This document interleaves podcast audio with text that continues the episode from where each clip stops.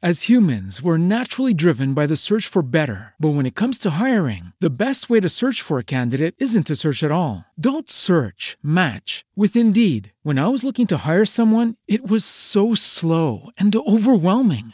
I wish I had used Indeed. If you need to hire, you need Indeed. Indeed is your matching and hiring platform with over 350 million global monthly visitors, according to Indeed data, and a matching engine that helps you find quality candidates fast. Ditch the busy work. Use Indeed for scheduling, screening, and messaging so you can connect with candidates faster. And Indeed doesn't just help you hire faster. 93% of employers agree Indeed delivers the highest quality matches compared to other job sites, according to a recent Indeed survey. And listeners of this show will get a $75 sponsored job credit to get your jobs more visibility at Indeed.com slash podcast. That's Indeed.com slash podcast. Terms and conditions apply.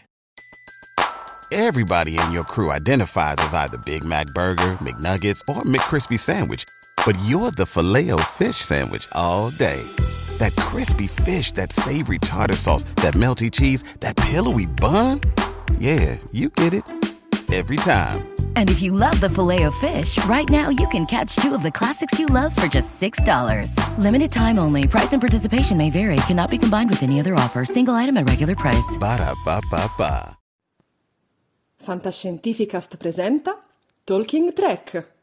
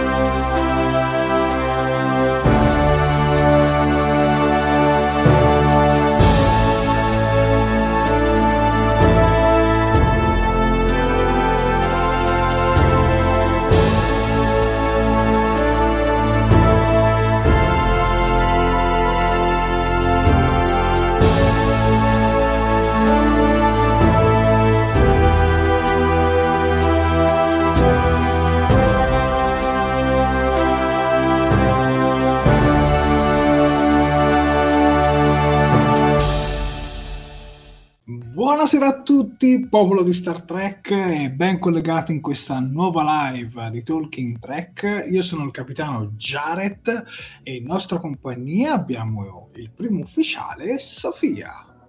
Buonasera caro Jared e buonasera a tutto il nostro fantastico e clamoroso pubblico che anche stasera è pronto per commentare i nuovi episodi.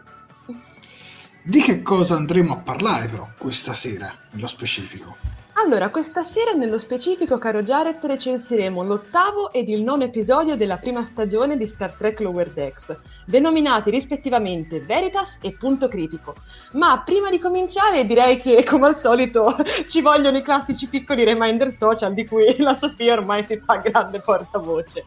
Dunque, io vi ricordo che la nostra diretta va in live sia sul nostro canale di YouTube che sulla nostra pagina Facebook. I passi sono pochi e semplici. Per quanto riguarda YouTube, siete caldamente invitati a mettere un bel mi piace al video, commentarlo e condividerlo come se non ci fosse un domani, perché più siamo, più ci divertiamo. Ma soprattutto, la cosa più importante, dovete iscrivervi, se non l'avete ancora fatto, al nostro canale e cliccare la campanellina degli avvisi per rimanere sempre aggiornati ogni volta che andiamo in diretta o che facciamo uscire un nuovo video. Infine abbiamo appunto anche Facebook, in cui potete vedere sempre la diretta, giustamente in diretta, e anche lì vi invito soprattutto a mettere un bel mi piace al video oppure una love reaction, commentare come se non ci fosse un domani, condividerlo sui vostri profili e anche in questo caso mettere un bel mi piace alla pagina Facebook. Penso di aver detto tutto, caro Jared, quindi volendo ti posso rilasciare di nuovo la parola. Bravissima Sofia, hai detto esattamente tutto quello che dovevi dire e direi di salutare il nostro pubblico, ma questa volta cominci tu. Uh, che grande onore, ottimo, mi piace, mi piace. Allora, cominciamo subito, come fa sempre il nostro caro Jared, con le persone che si erano già collegate prima che tutto quanto partisse. Infatti, cominciamo con Assunta Viviani, puntualissima, con addirittura 10 minuti di anticipo, che ci scrive Jared e Sofia, buonasera, lunga vita e prosperità, lunga vita e prosperità, carissima Assunta, è sempre un piacere vederti. Andiamo avanti poi con Alessio Martin che come al solito mette alla prova il nostro Romulano con un bel Giolantru. Beh, Giolantru anche a te, ormai ho imparato anch'io. Andiamo avanti con il maestro, ormai anche lui un immancabile, che ci dice buonasera Trekkers. Beh, buonasera anche a te o a lei, maestro, come preferisce. Ma continuiamo anche con la persona che ci ha effettivamente, come abbiamo già detto altre volte, creato la nuova sigla di Tolkien Track, ovvero composto, pardon, la nuova sigla di Talking Track, ovvero Stefano Ances, che personalmente ci tengo ancora a ringraziare, che ci dice buonasera a tutti e quindi buonasera anche a te, caro Stefano, è un piacerissimo vedere, è un piacerissimo trovarti. Mi ha fatto il refresh dei commenti, ma li ho recuperati subito, eccolo qua. Infatti continuiamo con, scusate, continuiamo con Sandro Albinati. Buonasera e ben ritrovati, buonasera e ben ritrovato anche a te. E continuiamo anche con Davide Spano che ci dice ciao a tutti, chi di voi si ricordava chi era Roga Danar senza andare a cercare? Ammetto di averlo fatto. ecco. La memoria. ok. Continuiamo appunto, poi guarda, io direi che saluto gli ultimi, i prossimi tre e poi ti lascio la parola, Jared, se sei d'accordo. Andiamo avanti con Flavio Galzignato che ci dice buonasera Trek People, beh buonasera anche a te, Trek Person, come ti possiamo chiamare caro Flavio. Continuiamo con eh, Dan- Davide Picillo, ciao ragazzi, con ben quattro lunghe vite e prosperità, quindi caro Davide ciao, è sempre un piacere di trovarti. Io direi che continuo con Alberto Palazzolo che ci dice ciao ciao, che ormai è diventato un saluto di rito per Tolkien Trek, e poi devo dire Jared che ti posso lasciare la parola. E io leggo il commento a questo punto e saluto William Paghini. Buonasera, gente. Pronti per questa serata divertente? Visto che William sei milanista, pronto per il derby di Milano? no, no, no. Oddio. Saluto poi Cinci Skin. Buonasera. Poi saluto uh, Riccardo Galletti. Buonasera dalla Brianza. Oh. Poi abbiamo Santino Romano che invece lui è un interista che ci dice buonasera ragazzi, ben ritrovati. E stavolta saluto il capolista perché effettivamente è scavalcato. Ciao Santino. Poi saluto Sandro Emanuelli che ci manda addirittura 5 lunga. Vai. Poi abbiamo Riccardo Frasca, eccomi, buonasera a Janet e Sofia e a tutti. Buonasera Riccardo. Michele Scramoncin, buonasera, buonasera anche a te. Michele è collegato da Facebook. Poi abbiamo sempre collegato da Facebook eh, Daniele Pinna che ci dice ciao e ci manda anche un bel eh, lunga vita e prosperità, lunga vita e prosperità anche a te. Poi abbiamo Sergio Fabbri da YouTube che ci dice ciao ragazzi, presente come ogni venerdì. E allora noi come ogni venerdì ti, ringrazi- ti ringraziamo per la tua calorosa presenza. Ben collegato Sergio. Poi Michele Sessa, lunga vita e prosperità, lunga vita e prosperità anche a te. Poi abbiamo Fabiana Micheli che ci manda tre lunga vita e prosperità e la ricambiamo. Uno, due, tre. Poi abbiamo l'immancabile Davide Caldarelli, buonasera a tutti e lunga vita e prosperità. Lunga vita e prosperità anche a te Davide. Poi abbiamo Daria Quercia, buonasera a tutti da zone gialle, arancione e rosse che siano, la passione tracker non si ferma. Oh, questo sì che è un bel commento, che tra l'altro noi siamo passati in zona arancia, non so dalla vostra regione, eh, ma noi eh già, eh già. ufficialmente in zona arancia. Dopo un mesetto e mezzo di zona gialla, eh, bei tempi. Comunque, Salutiamo Fuad e stavolta ce l'ho fatta anch'io. Buonasera Giovinetti e buonasera anche a te Fuad. Non abbiamo più paura di leggere il tuo nome. Eh no, ormai abbiamo imparato. il tuo cognome un po' di più. Poi ce lo insegnerai. Eh, poi abbiamo Antonio De Stefano, anche lui un immancabile. Buonasera Jared e Sofia, un caro saluto a voi ed, e, alla, e alla chat. Buonasera Antonio e un saluto anche a tutti gli altri ponti inferiori, i ponti bassi o come li vogliamo chiamare, o i nostri lower decks. E poi abbiamo infine Michela Gosparini che ci saluta e ci dice ciao e anche questa settimana abbiamo una nuova fan art tra l'altro della nostra Michela. E visto esatto. che ne esatto. abbiamo parlato, Sofia, direi che è arrivato il momento di mostrare le foto del pubblico. E cominciamo proprio dalla prima, che è proprio di Michela Gosparini. Aspetta che la metto meglio. Tolgo. Eccola qui tolgo questo momentaneamente, la vediamo meglio. Ecco, questa è la prima foto che ci ha inviato Michela Gosparini. Ov- ovviamente vediamo Commi o Belge in inglese. Eh, nella versione diciamo buona e nella versione diciamo buggata ecco, devo dire veramente bravissima Michela veramente davvero brava. Davvero, sembra veramente un disegno ufficiale, quindi veramente i miei super complimenti a Michela che già la scorsa volta ci aveva mandato una fan art stupenda e questa devo dire che si è addirittura superata. Bravissima. Poi che cosa abbiamo? Prego Sofia. Ok, allora io direi che continuiamo con Assunta Viviani che come al solito immancabilmente è scoccata la fine della nostra scorsa diretta. Ha pensato bene di mandarci un po' un unplane dei nostri screenshot migliori e qui ho deciso di prenderne tre con una cosa in comune, ovvero siamo tutti e due sorridenti in tutti e tre gli screenshot. La, a parte nell'ultimo dove abbiamo un Jared particolarmente concentrato nello spiegare qualcosa. io tutta sorridente che lo ascolto. Questa situazione devo dire che si consuma spesso anche nella vita reale, quando Jared mi racconta qualcosa io, io lo ascolto con lo stesso sorriso. Quindi grazie mille Assunta, è sempre bello vedere i tuoi screen ed è sempre bello vedere con quanta puntualità ci li mandi ogni volta. Possiamo ah, andare sì. avanti, Jared? Prego. Ok, lo commento io. Vabbè, posso commentarlo anch'io, devo, okay. devo un po' zoomarlo perché ci vedo. Certo. Allora, qui abbiamo Roberto Politi che ci ha inviato un uh, maglione, se può dire una maglia, uh, dello Chateau Picard, fantastico, lo, lo, voglio, lo, voglio, anch'io, voglio sapere dove l'hai acquistata, così la indosso nelle prossime recensioni di Star Trek Picard in futuro. Veramente bella. Bella, bella, eh sì, bella. Molto particolare che tra l'altro sembra proprio appunto l'etichetta dei vini con tanto di vitigno e, e nome. Guarda, io se, se, possibile approfitto e saluto Vincenzo Lamia che si è collegato adesso, che ti dice ciao a tutti, oggi solo tocca e fuga. Va bene, non ti preoccupare caro Vincenzo, tanto come al solito le nostre puntate sono sempre recuperabili praticamente da quasi subito, quindi non ti preoccupare, anzi facci sapere posso chiedergli già di, di esprimere un voto per, per, gli episodi o magari... Solo per lui, poi gli altri aspettano. Solo per lui, esatto. Quindi Vincenzo, se ti va, velocemente, cioè super velocemente, ci scrivi i tuoi voti per l'episodio e poi dopo li andiamo a leggere insieme a tutti gli altri, mentre gli altri si trattengano, che prima dobbiamo finire le immagini del pubblico. Quindi caro Vincenzo, grazie mille. Andiamo ok. con la prossima? Sì. Ok, v- vado io? Vabbè, posso andare anche io. Okay. Allora, qui c'è Derek Quercia che ci ha inviato allora, uno screenshot, credo da una delle ultime puntate eh, con eh, Max e Chiara. Uh-huh. E mhm. poi vedo una serie di cofanetti eh, di varie serie, non esatto. solo Star Trek. Sì, sì, sì.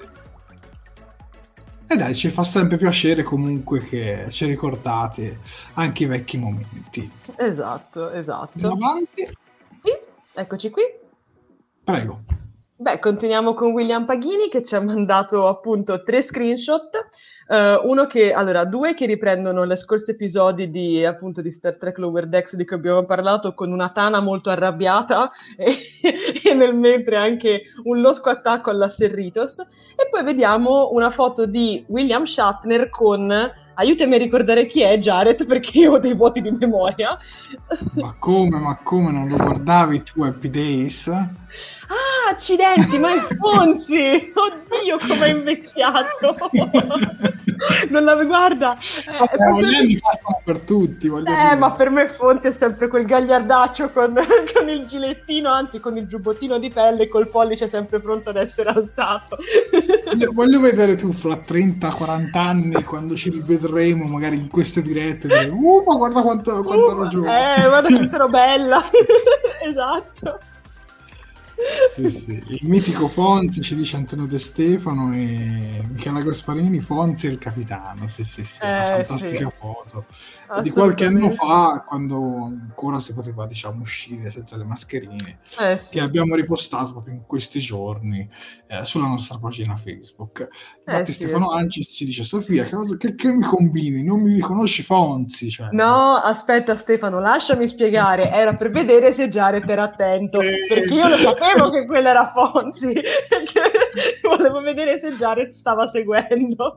No, Comunque, ok. l'attore è Henry, Henry Winkler. Chiama. Esatto. Esatto, esatto. Direi di andare avanti? o Ok. No, no, Vai abbiamo tu. Mauro Vallanti che come al solito ci ha mandato, a parte due screen di cui uno con un cane molto inquietante, il cane in un momento piuttosto inquietante, e abbiamo anche uno screen di, di me e Jared con io che ho una faccia, devo dire, molto sveglia come al solito. Mi fa, mi fa piacere vedere ragazzi quanto mi reputiate sveglia e attiva. Ma diciamo che Mauro ha anche approfittato per mandarci l'ennesima delle sue apprezzatissime poesie, che questa volta si chiama Sonetto dell'assenza momentanea. Infatti ci dice: Questa sera non ci sono, cuore e mente poetano in coro, ma vi penso e siete con me. Io vi adoro Tolkien Trek. Tosto io vi guardo domani, già mi manca la Germania.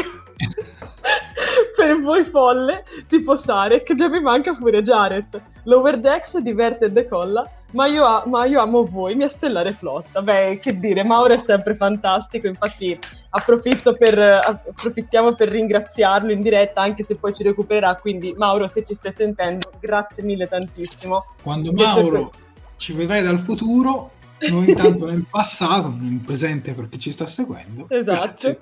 Grazie mille. E ma Mauro non è stata l'unica cosa che ci ha mandato, infatti ci ha mandato anche un secondo screen dove anche qui abbiamo tutte e due il dito alzato. Devo dire che questa sera ci avete beccato tutti quanti coordinati per quanto riguarda gli screen. Beh, ti direi, caro Jared, che le immagini del pubblico sono finite. E quindi è arrivato il momento di mettere. arri- Vado io? Vai, vai, dove le devi mettere Ok. queste mani? sulle tastiere perché adesso cioè, anzi il nostro pubblico deve prepararsi a mettere le mani sulle tastiere perché adesso è arrivato il momento dei voti agli episodi giusto Jared? Sì, di dare un voto da 1 a 10 a questi due episodi denominati Veritas e Punto Critico. Ma prima di fargli dare il voto, diamogli una rinfrescata, va che è passato un bel mesetto abbondante, anche di più, da quando è stato rilasciato l'episodio. Allora, Veritas di cosa parla? Parla dei nostri Lower Decks che vengano, sembra che vengano imprigionati e poi in realtà si tratta di qualcos'altro che scopriamo poi alla fine. Esatto. Diciamo un, un grosso malinteso. Mettiamola così. Esatto. punto critico la lascio spiegare a te visto che studi cinema. Beh, il punto critico è praticamente un film che si sviluppa nel ponte ologrammi, quindi che nasce come una simulazione ma che finirà poi all'effettivo come un film dove un certo personaggio si ritroverà a combattere effettivamente contro se stesso. Direi che, che ci fermiamo qui perché sennò facciamo troppi spoiler. vabbè ormai l'era dello spoiler alert è passata da un pezzo Sì. direi che è arrivato anche il momento di dare noi un voto a questo episodio e poi leggiamo tutti i commenti del nostro pubblico partendo da Vincenzo Lamia sperando che non me l'abbia troppo riflashato. Quindi comincia tu Sofia. Ok, allora guarda, eh, io ho deciso di dare a questi due episodi, ti dirò, set- allora all'episodio 8 ho deciso di dare un, un 7,5, pienissimo, mentre invece ad episodio 9, guarda, mi voglio spingere in là perché ho deciso di dargli un 8,5. Perché ti dico, punto critico l'ho veramente adorato, mi è piaciuto tantissimo, è ricco di citazioni, soprattutto a tanti film della serie classica che io ho particolarmente amato. Mi sono divertita tantissimo a rivederlo veramente due o tre volte questo episodio. Non vi nego che l'ho riguardato anche poco prima di andare in diretta, perché veramente penso che arrivati a questo punto sia il mio episodio preferito a tutti gli effetti di Star Trek Lower Decks, prima stagione. Tu, Jared, invece cosa ne pensi di questi due episodi? allora io per Veritas un 7 Ok? perché comunque mi è, mi è piaciuto molto, mentre per eh, molto, diciamo, mi è piaciuto, ma alcuni aspetti non, comunque mi è piaciuta perché è comunque un 7, mentre punto critico, quello mi è piaciuto veramente molto, perché a punto critico gli do un bell'otto. Ok. E quindi è già il secondo episodio di Star Trek Lower Decks in cui alzo l'asticella sopra il 7, nonostante questa serie mi piace e non mi piace, mettiamola così. Sicuramente ci sono degli aspetti che adoro, Mhm. però diciamo ci ha messo un po' ad ingranare per bene e devo dire che già dalle scorse dirette già dagli episodi delle scorse dirette direi che, che siamo entrati in quella fase infatti questi due episodi li reputo entrambi molto molto buoni quello del film eh, vabbè fantastico È bellissimo. poi andremo a analizzare per bene nel dettaglio fra poco Assolutamente. Ok, direi che dobbiamo cominciare da Vincenzo. Ci siamo. Vincenzo ci ha scritto grazie, troppo onore. Allora alzo il voto 7 e 8. Quindi Ok. come me. Ottimo. come me. Tu ricordami quanti avevi dato?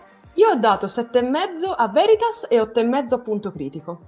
Mm, perfetto, quindi mezzo voto in più rispetto Sì. a me a Vincenzo. Esatto, esattamente.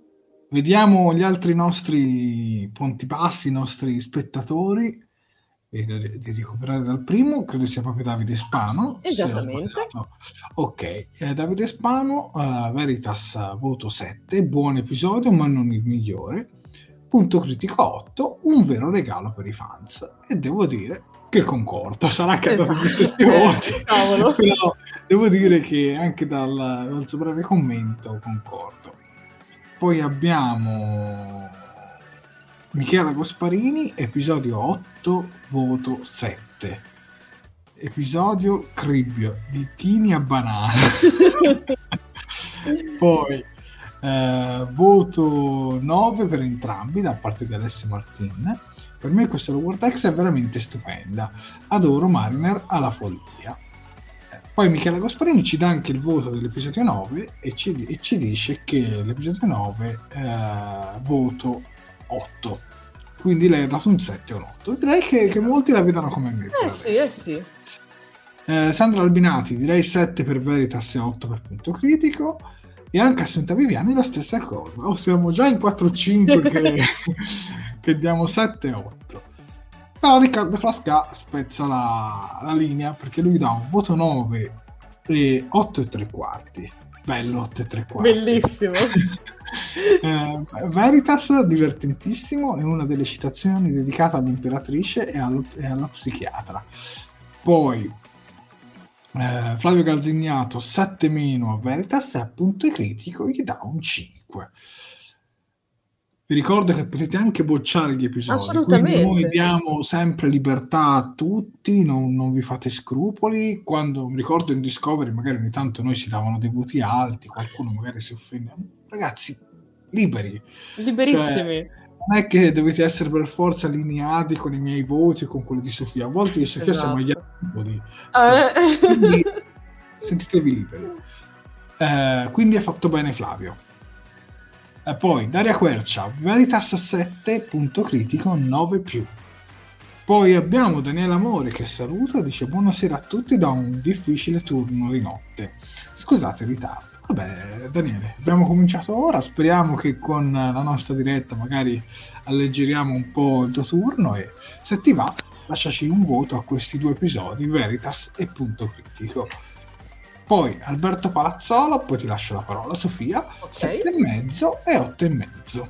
Prego. Beh, Alberto Palazzolo si, come dire, si allinea un po', si allinea, un po', si allinea più con me, ma continuiamo con Davide Picillo che ci dice il mio voto è un 7,5, leggermente gonfiato. Davide, intendi per entrambi gli episodi oppure intendi per un episodio specifico? Continuiamo poi con Antonio De Stefano che ci dice io do un 7 all'ottavo ed un 8 abbondante al nono. Ma continuiamo anche con Daniele Pinna che ci dice io voto 7 per l'episodio 8 e 8 per l'episodio 9. ok, andiamo avanti poi anche con Stefano Ancis che ci dice io darei 6 all'episodio 8. L'ho trovato un po' sottotono e con un finale deludente. Un bel 8,5 per l'episodio 9, citazione ovunque dalla musica alle scene e non me la sento di darti torto almeno sul nono episodio. Infatti Daniela Amore poi ci ha scritto, effettivamente ha risposto alla nostra domanda sui voti e ci dice voto 7 e 8,5. La serie decolla finalmente. Oltre alla camicia c'è anche, sì, oltre alla camicia c'è anche la trama e poi continui riferimenti che fanno la gioia del fandom, ma finalmente una serie che vale. Guarda, caro Daniele, mi trovi, mi trovi d'accordo, nonostante io comunque fossi già partita più positiva nei confronti di Lower Decks, devo dire che sta migliorando veramente tanto, come mi avevate detto anche in molti, sì, a dire sì, il a vero. questo punto sì. Esatto. Ok, mi ha fatto il refresh.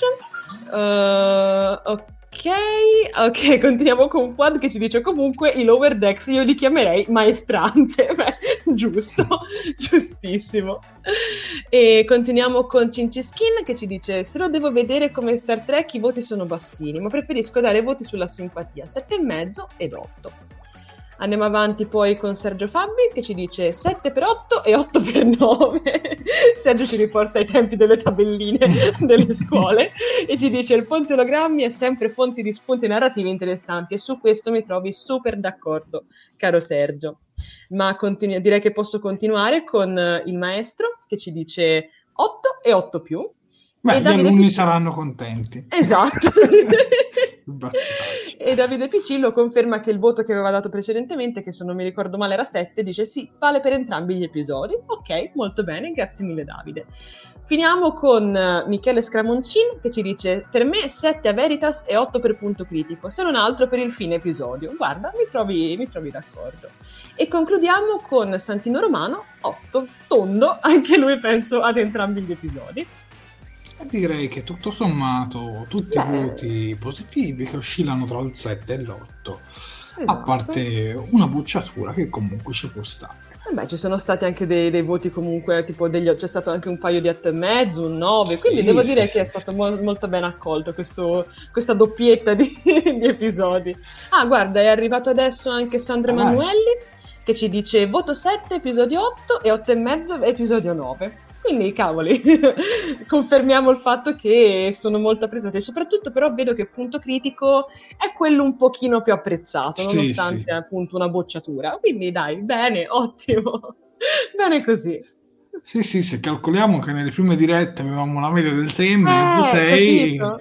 arrivati a Esatto. questo punto direi che siamo tutti abbastanza convinti. Penso Esatto. che poi il, il prossimo ancora, diciamo il finale, ci convincerà ancora, più, ancora di più tutti. Ma rimaniamo su questi due e direi che è arrivato il momento, Sofia, Sì. eh, di cominciare l'analisi a questo episodio e cominciamo con Veritas, ovvero l'episodio 8. Ok. Dunque, l'episodio si apre con i nostri beniamini, ovvero i Ponti Bassi, i nostri protagonisti, che vengono imprigionati su Ktuevon Prime. Questi nomi. Eh, Comunque, gli ufficiali anziani sono sospesi in una sorta di raggio, tipo raggio traente, mettiamola così. E poco dopo avviene quello che sembra essere un processo. Sembra essere un processo. Andiamo Esatto, per sottolineiamo il sembra.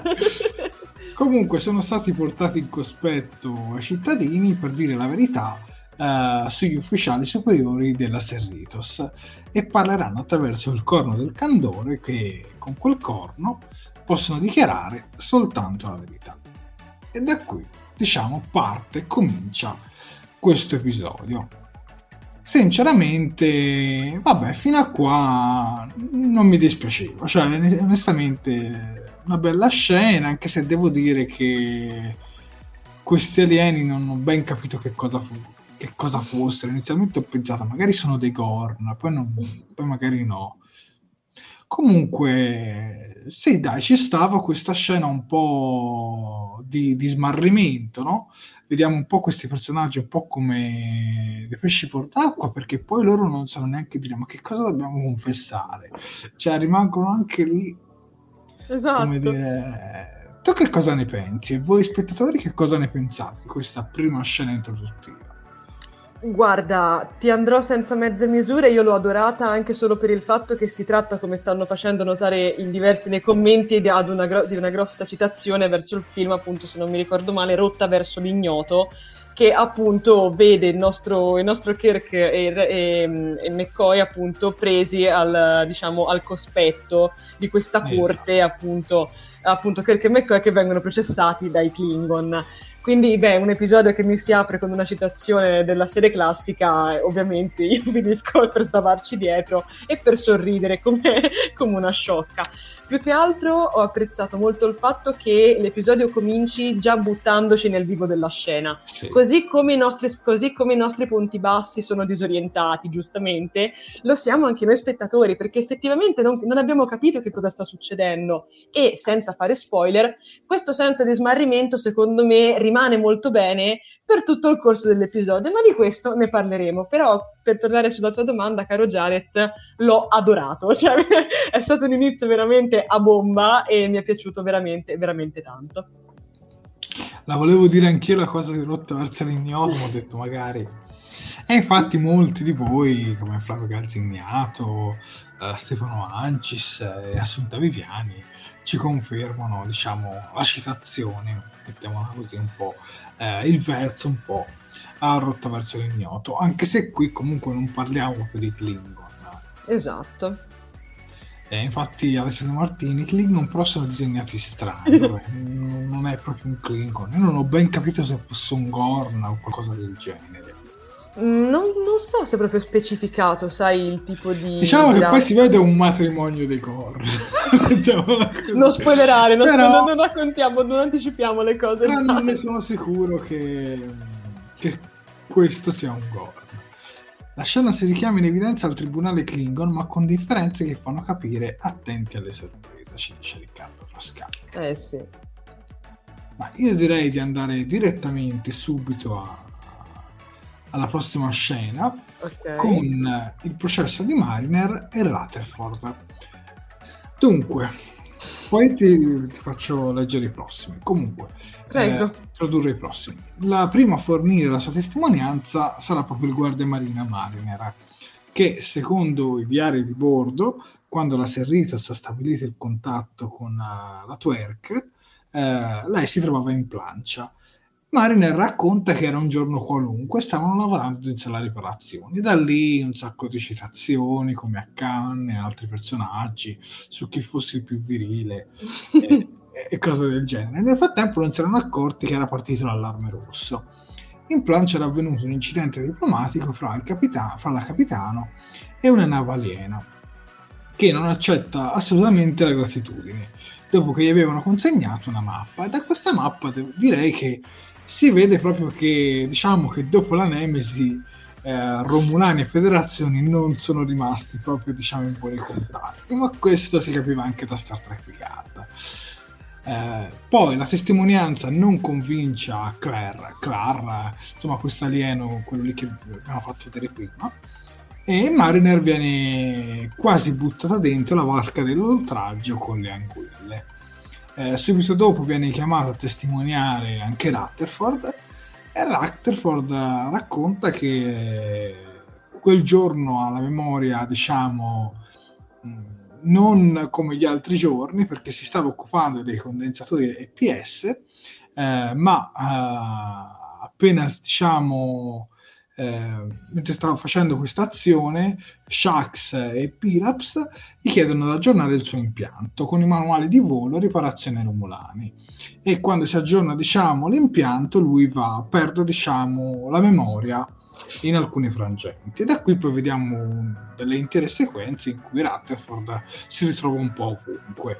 All'inizio lo troviamo a bordo di una nave, come possiamo vedere nell'immagine, eh, di una navetta dove è stato detto che lui ha effettuato due prese vulcaniane, quello Spock e l'altro Spock, e, e, poi dopo si ritrova lanciato fuori dalla navetta, perde di nuovi sensi, si risveglia in un museo vulcaniano eh, dove devono rubare una, uno sparviero, poi infatti poi si ritrova in piedi sullo spazio a bordo di uno sparviero romulano occultato perde di nuovo i sensi e si ritrova addirittura in un matrimonio Gorn, come prima avevamo citato. Insomma, diciamo che Rutherford ne passa di tutti i colori. Ecco, che dire di queste, diciamo, due testimonianze, Sofia? Ma che dire, che dire che quella di, di, Rutherford sicuramente è quella più interessante secondo me anche un po' a livello visivo perché si tratta effettivamente di una serie di sequenze, come dicevo prima, dove sia noi che Rutherford ci troviamo letteralmente spiazzati e non riusciamo neanche a, diciamo, ad unire i puntini perché appunto Rutherford ha questo meccanismo appunto ha la sua diciamo, parte il suo impianto vulcaniano che sta continuando diciamo, a fare degli aggiornamenti. E, e, però diciamo che Shax e quell'altro non si arrendono e continuano a portarselo in giro per tutto il mondo per tutto il mondo conosciuto. E, e niente ho adorato è ricchissimo di citazioni come abbiamo detto anche prima si parte con Khan e addirittura qua si arriva effettivamente a quella che si può considerare quasi volendo una, una anzi forse anche due citazioni a Rotta verso la Terra infatti qua vediamo Shax um, e Rutherford e l'altro, l'altro personaggio di cui scusate ma non mi ricordo il nome hanno Linux. le fascette pardon, hanno le, fascette sul, hanno le fascette sulle orecchie, giustamente sulle sopracciglia per non farsi riconoscere, e in più vediamo anche il vulcaniano che, piccolo fun fact, praticamente indossa stesse, lo stesso paio di mutande che indossava anche Spock in rotta verso la Terra quando si tuffa nel bagno, nell'acquario per fare il bagno con le balene. L'ho, l'ho veramente adorato e vabbè, Rutherford in questi casi si sta confermando il mio lower decks preferito e, e, con lui anche Shax devo dire che secondo me lavora benissimo, sono perfetti come, come duo, secondo me. Hanno dei tempi meravigliosi, hanno proprio dei tempi comici fantastici. E mi è piaciuto un sacco vedere come interagiscono questi due personaggi perché da una parte c'è povero Rutherford che è lì che in preda appunto agli aggiornamenti e quindi come, come fanno i computer sviene e poi si risveglia appunto in fase di riavvio. E Shax che è lì che lo porta avanti come così, come se fosse tutto normale, no? no ma tanto non sta succedendo niente, ma tanto va tutto bene. E eh, che dire l- l'ho adorato, cioè Shax uh, insieme a Tana davvero sono i miei due ufficiali di plancia, diciamo, preferiti fino a qui. Quindi, che dire, meravigliosi, veramente meravigliosi.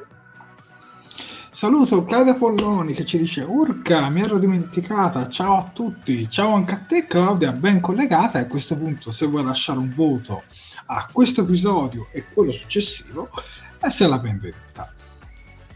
Sì, come, comunque come hai detto tu, praticamente concordo anch'io, perché hai detto tutto quello che devo dire anch'io. Sì, sì, sono assolutamente concorde con te. Daria Quercia, i salti di memoria davvero originali e divertenti. Ecco, mi hai trovato il termine, mi sfuggiva prima mentre cercavo di dirlo. I salti di memoria, assolutamente. I continui riavvii di Rutherford con i risvegli nel cuore dell'azione sono forse le parti che ho trovato più divertenti. Quanto sarebbe bello uh, e fuori di testa vedere Mariner in Star Trek Picard.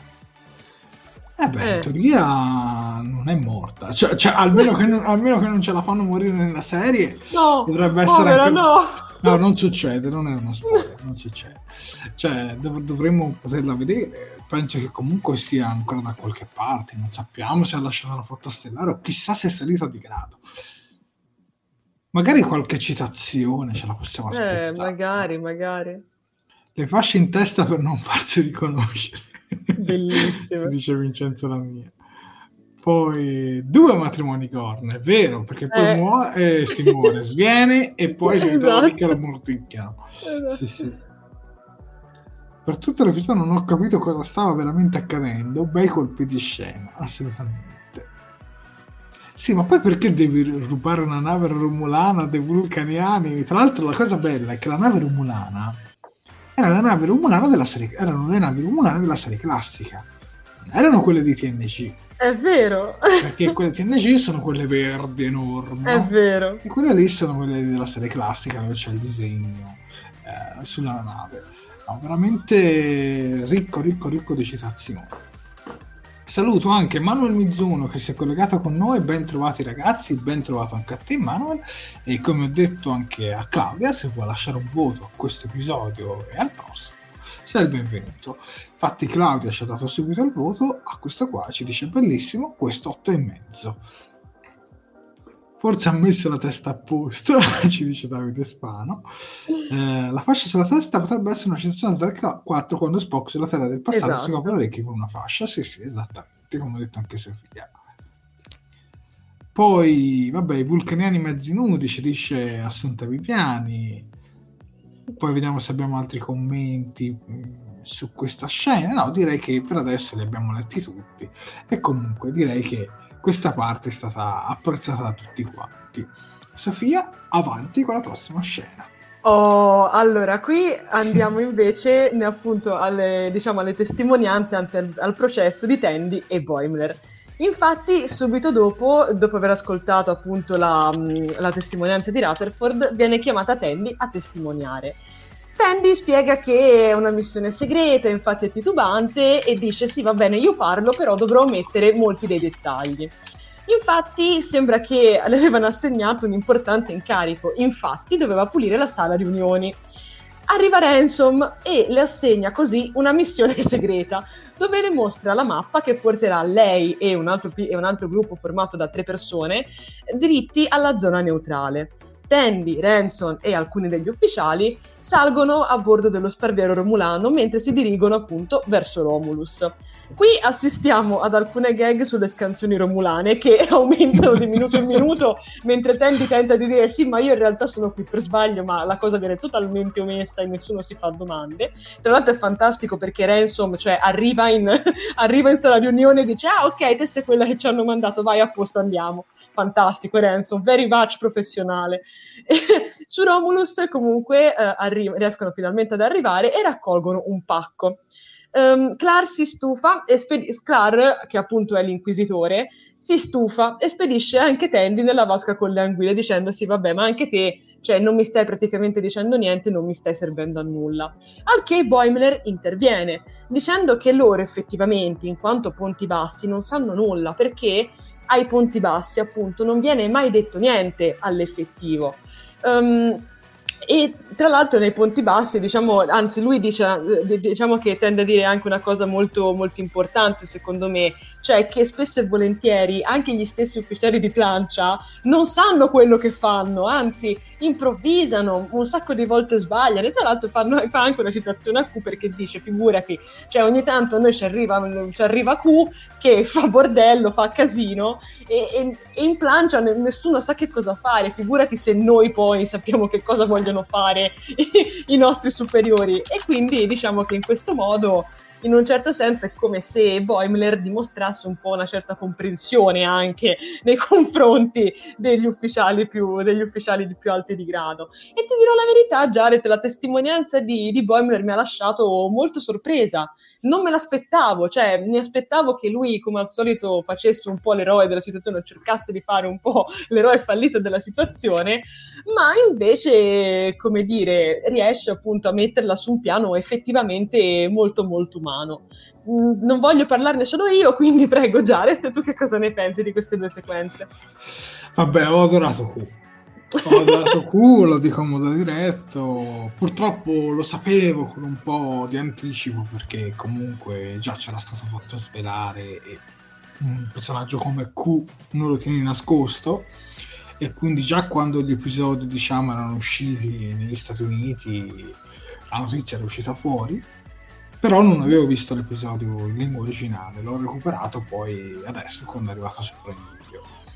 E devo dire che sì, è stato molto divertente ed è stato anche ben dosato.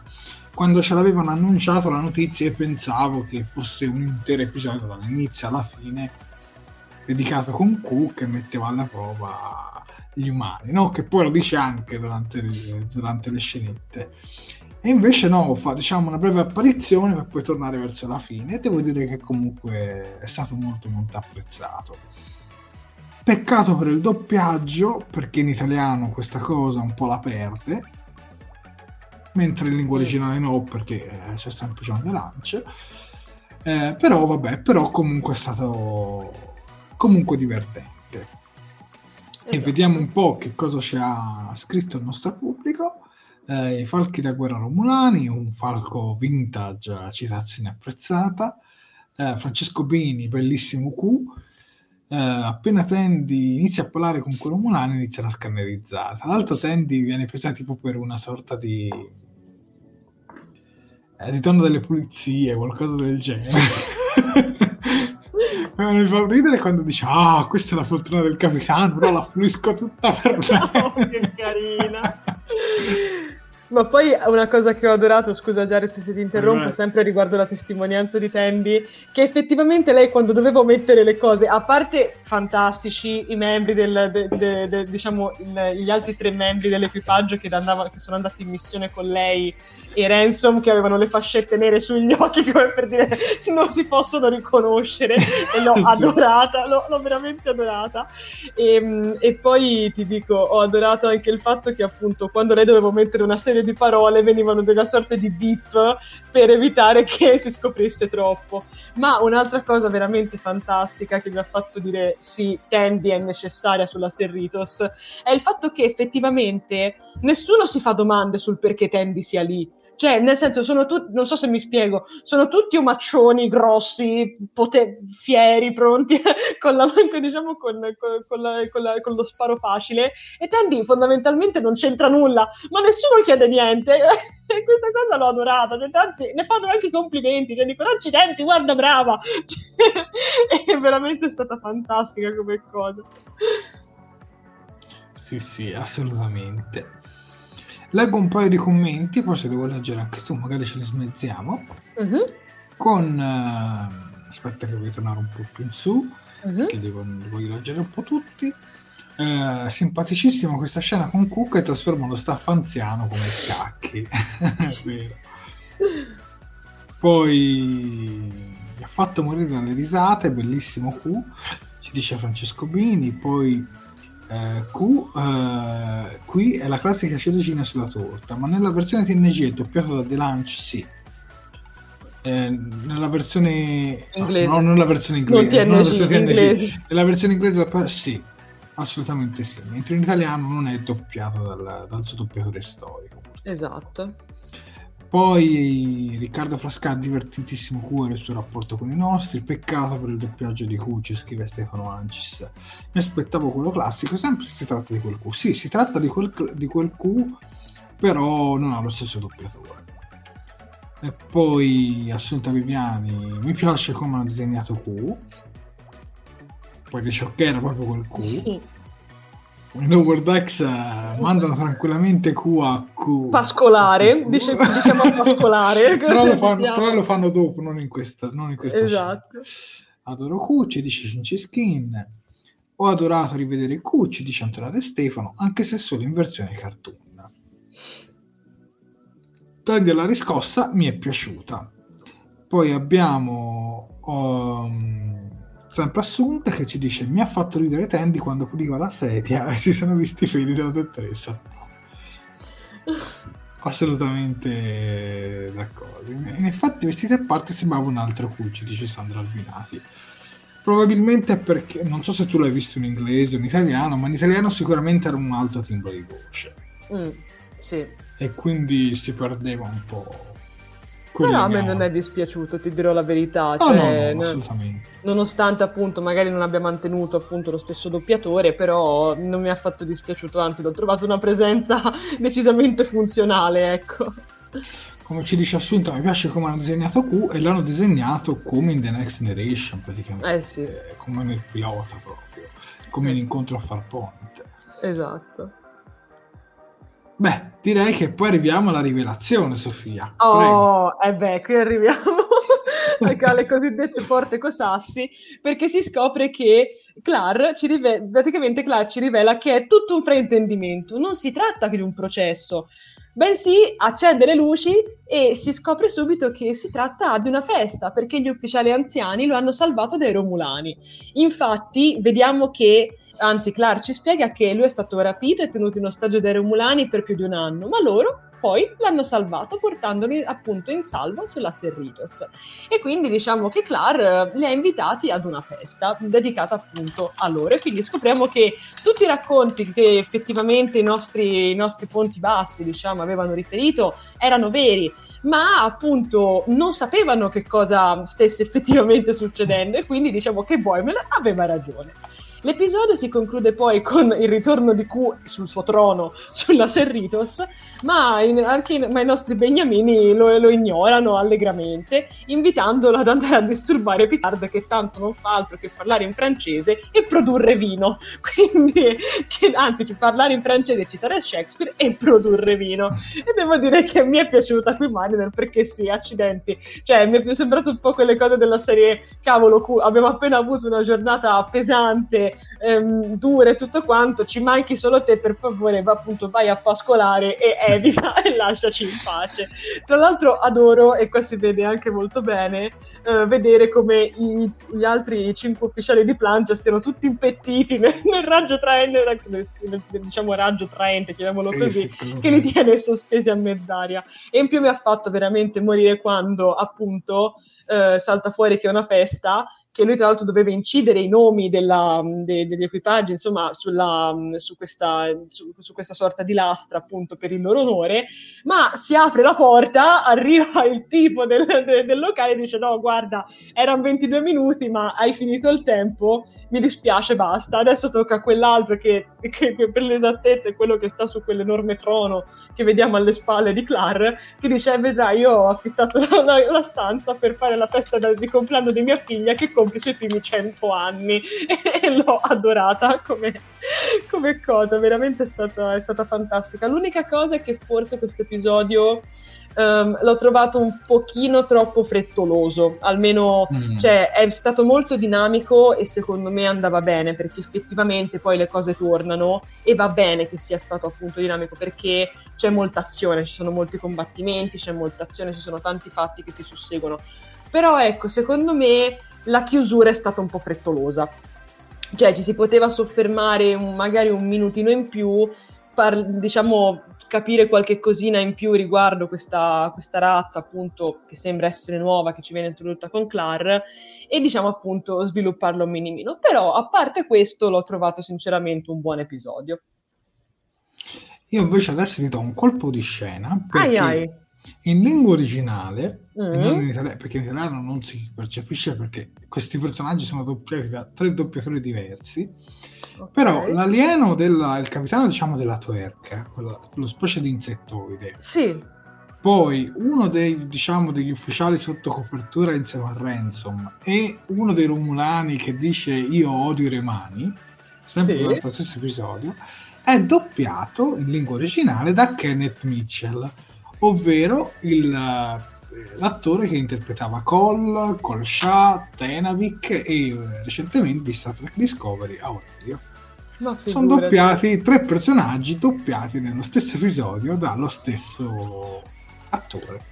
Ma pensate, dai. Cose del genere credo non succedevano magari dalla serie animata in cui c'era James Doan che ne doppiava un casino. Dall'altro... sì, sì, sì. E questa cosa è molto molto carina. Kenneth Mitchell, per chi non si ricordasse, è quell'attore di Star Trek che purtroppo è stato colpito da quella terribile malattia che è la SLA, purtroppo. Esatto. Ma non roviniamo, diciamo, il momento della festa, vediamo un po' un paio di commenti e eh, Stefano Ancis eh, lo manda da Funk Q Eh, Riccardo Frasca festa, Francesco Bini colpo di scena funzionatissimo, eh, Francesco Bini pure io, non so per che cosa, poi la reazione di Mariner secondo me è stata giusta, secondo Assunta, ed era una festa geniale, ci dice Daria Quercia, ma va a cantare da Picard e da premio Oscar, assolutamente d'accordo. Vero. Eh, mai mi sarei aspettato che era una festa, sinceramente nemmeno io assunta, infatti secondo me il colpo di scena è funzionato assolutamente. Eh sì. Poi ecco il finale con la festa che mi è piaciuto molto. Mi non mi è no, piaciuto no, molto. No, non mi è piaciuto molto e mi aspettavo qualcosa di diverso, ci dice Stefano Francis. Eh, Flavio Calzignato eh, invece ci dice vanno bene le fermate frettolose, non c'è da ragionare sulle freddure, ci dice Flavio. Antonio De Stefano, doppiatore 1 e Trino. Con... non, non, l'ho capito. Forse non neanch'io. Poi Daria Quercia ci dice: Sì, James Dolan era bravissimo con le voci, hai fatto bene a ricordarlo. Assolutamente. Nella serie animata ne ha doppiati un caso. Eh. Sì, sì. E con questa scena si chiude eh, l'episodio Veritas.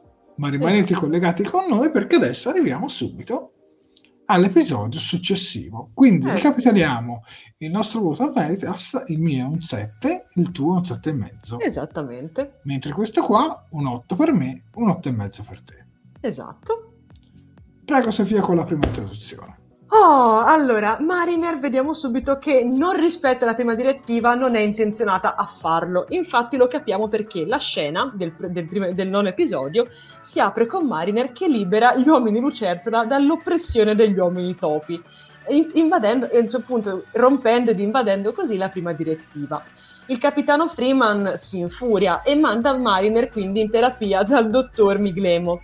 Mariner va effettivamente in terapia, la va a seguire, ma è su, su tutte le furie, non è affatto contenta perché dice no, io la terapia con lui non la voglio fare perché lui è maledetto, non fa altro che, para- che tra l'altro scopriamo che questo dottore è appunto il terapista de- della Serritos, che poveretto ne deve aver viste tante, visto come è messo l'equipaggio dell'intera nave, e, mh, che però infatti anche lui, come tutti gli altri al bordo della nave, forse non ha neanche lui tutte le rotelle al loro posto, tant'è che lui continua a dire che, come dire, diciamo, anzi, dic- anzi Mariner ci, ci fa capire subito che lui paragona le persone al- ai cibi, al- soprattutto alla frutta, come vedremo poi alla fine. E questa cosa Mariner dà molto molto fastidio. Ovviamente capiamo subito che il gesto che ha fatto Mariner, e infatti anche questo mi è piaciuto, all'inizio sembra fatto in buona fede, perché effettivamente anche in questo caso, come nell'episodio precedente, vediamo che appunto mh, lei ha, ha portato a termine questa missione, sono tutti contenti, tutti felici, non c'è più l'oppressione, quindi tutto sarà luce e vino. Poi invece salta fuori che in realtà non, non è vero, cioè lei non doveva fare quello. E, mh, ed effettivamente ha fatto una cosa piuttosto grave, se ci pensiamo, insomma. E, e quindi appunto, come ho detto prima, il capitano, ovvero, cioè, ovvero sua madre, diciamo che le, le- le fa un po' una, una strigliata. Te che ne pensi? È parecchio bella. Te che ne pensi, Jared? Ti è piaciuta come apertura? Sì, mi è piaciuta molto come apertura e già da quello che vedo fra i commenti siete molto divisi fra ciò che ha fatto Mariner. E adesso quindi vi faccio una domanda di rito e la faccio anche a te, Sofia. Vai. Voi in questo caso specifico avreste violato la prima direttiva o l'avreste rispettata? Vai prima tu, Sofia. Eh, ci devo pensare un attimo perché allora in realtà, in, in realtà secondo me il fatto è che è molto mh, allora secondo me non abbiamo le i- come si può dire i- le mh, ce la posso fare ragazzi non abbiamo le, le conoscenze necessarie per capire se Vabbè, effettivamente ma su devi dare una risposta veloce. su. Eh, ma non lo so, perché poi alla fine effettivamente Freeman, cioè, alla- cioè, noi non sappiamo a che punto è la tecnologia di questo posto, perché effettivamente, cioè, se poi ci pensiamo, alla fine Freeman dice no, ma adesso dai, io vi porto dei replicatori, così la piantate. Ed Vabbè. effettivamente il topo gli dice, ma io, cioè, ma- questi, questi replicatori come funzionano? Quindi non lo so, cioè, non... Sì, forse l'avrei violata anch'io, però, cioè, perché non- alla fine l'ha fatto anche il capitano, l'hanno fatto tutti, quindi, cioè, violarla per violarla, alla fine siamo lì. Non, non lo so, non, non riesco a rispondere a questa domanda, Jared. Mi hai messo in Io, difficoltà. io invece sì, io non l'avrei violata. Mm, Perché per quanto tu vuoi fare del bene, mhm, eh, mi ricordo anche un episodio di Star Trek Enterprise eh, bellissimo in cui c'era una razza che era diciamo più sviluppata di un'altra ma che poi si trova diciamo a soffrire e mhm. diciamo poi a... non mi viene in mente il termine però diciamo a sparire mentre l'altra che sembravano più stupidi invece poi vanno avanti. E quindi secondo me è giusto che l'evoluzione faccia il suo corso e quindi secondo me Certo. ah, poi opinione mia io avrei rispettato la prima direttiva. Io sono più, di, più Picarra e meno Kirk. Mia colpa voglio vedere un po' che cosa avete scritto anche voi fra i commenti no? io l'avrei rispettata perché sono dell'idea che comunque tu soprattutto della federazione non devi troppo ficcanasare con il naso e diciamo però capisco che comunque per la morale ha ragione assolutamente Marine questo sicuramente. È quello, capito? Sì, sì, ora voglio vedere fra i commenti perché qui secondo me... Eh, questo eh, divide. Vi dividete. Allora, vediamo un po'. Allora, intanto Manuel Mizuno gli dà un voto 8 a questo episodio. E partiamo proprio da Assunta Viviani, che lei l'avrebbe violata praticamente perché dice mi piace Mariner, che ha difeso le lucertole. Francesco Bini, qui Mariner fa una cosa gravissima, altro che Burnout, ecco, quindi anche lui non l'avrebbe violata. Imperdonabile, poi ci dice. Eh, se non è grado la prima direttiva ha sbagliato mestiere, ci diceva Gazzini. Il, poi lo psicologo perfetto per la serie eh, sì. E poi qui vediamo un po' um, rispondo l'avrei rispettata ma avrei fatto come Freeman beh alla fine Freeman si è trovato in una situazione in cui oramai è stata violata e quindi ha eh dovuto beh, metterci sì. lo scotch un po' eh, come quell'episodio in cui con Data che cercava di salvare quel bambino e a quel punto vabbè oramai Ormai il danno è fatto. Ormai il danno è fatto, sì, sì. La soluzione del capitano mi sembra perfetta, ci dice Sandro. Assunta Viviani, io non avrei violato la prima direttiva, ma avrei informato immediatamente il capitano Freeman della situazione. Tra l'altro mi fa anche abbastanza ridere che, che Mariner pensa anche di ricevere una medaglia per questo, certo, invece ma...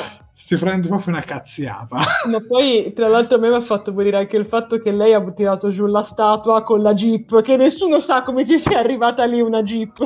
cioè, questo secondo me è anche un po' il richiamo anche al primo episodio, dove appunto Mariner con la medesima jeep violava un'altra volta la direttiva perché portava praticamente delle, non mi ricordo che cos'erano comunque, de, degli oggetti nel pianeta in cui dovevano fare appunto, avevano appena tenuto il secondo contatto. Quindi secondo me c'è anche un po' un richiamo, ci fa capire appunto che questo è un po' il comportamento basico di, di Miner in tutte le situazioni.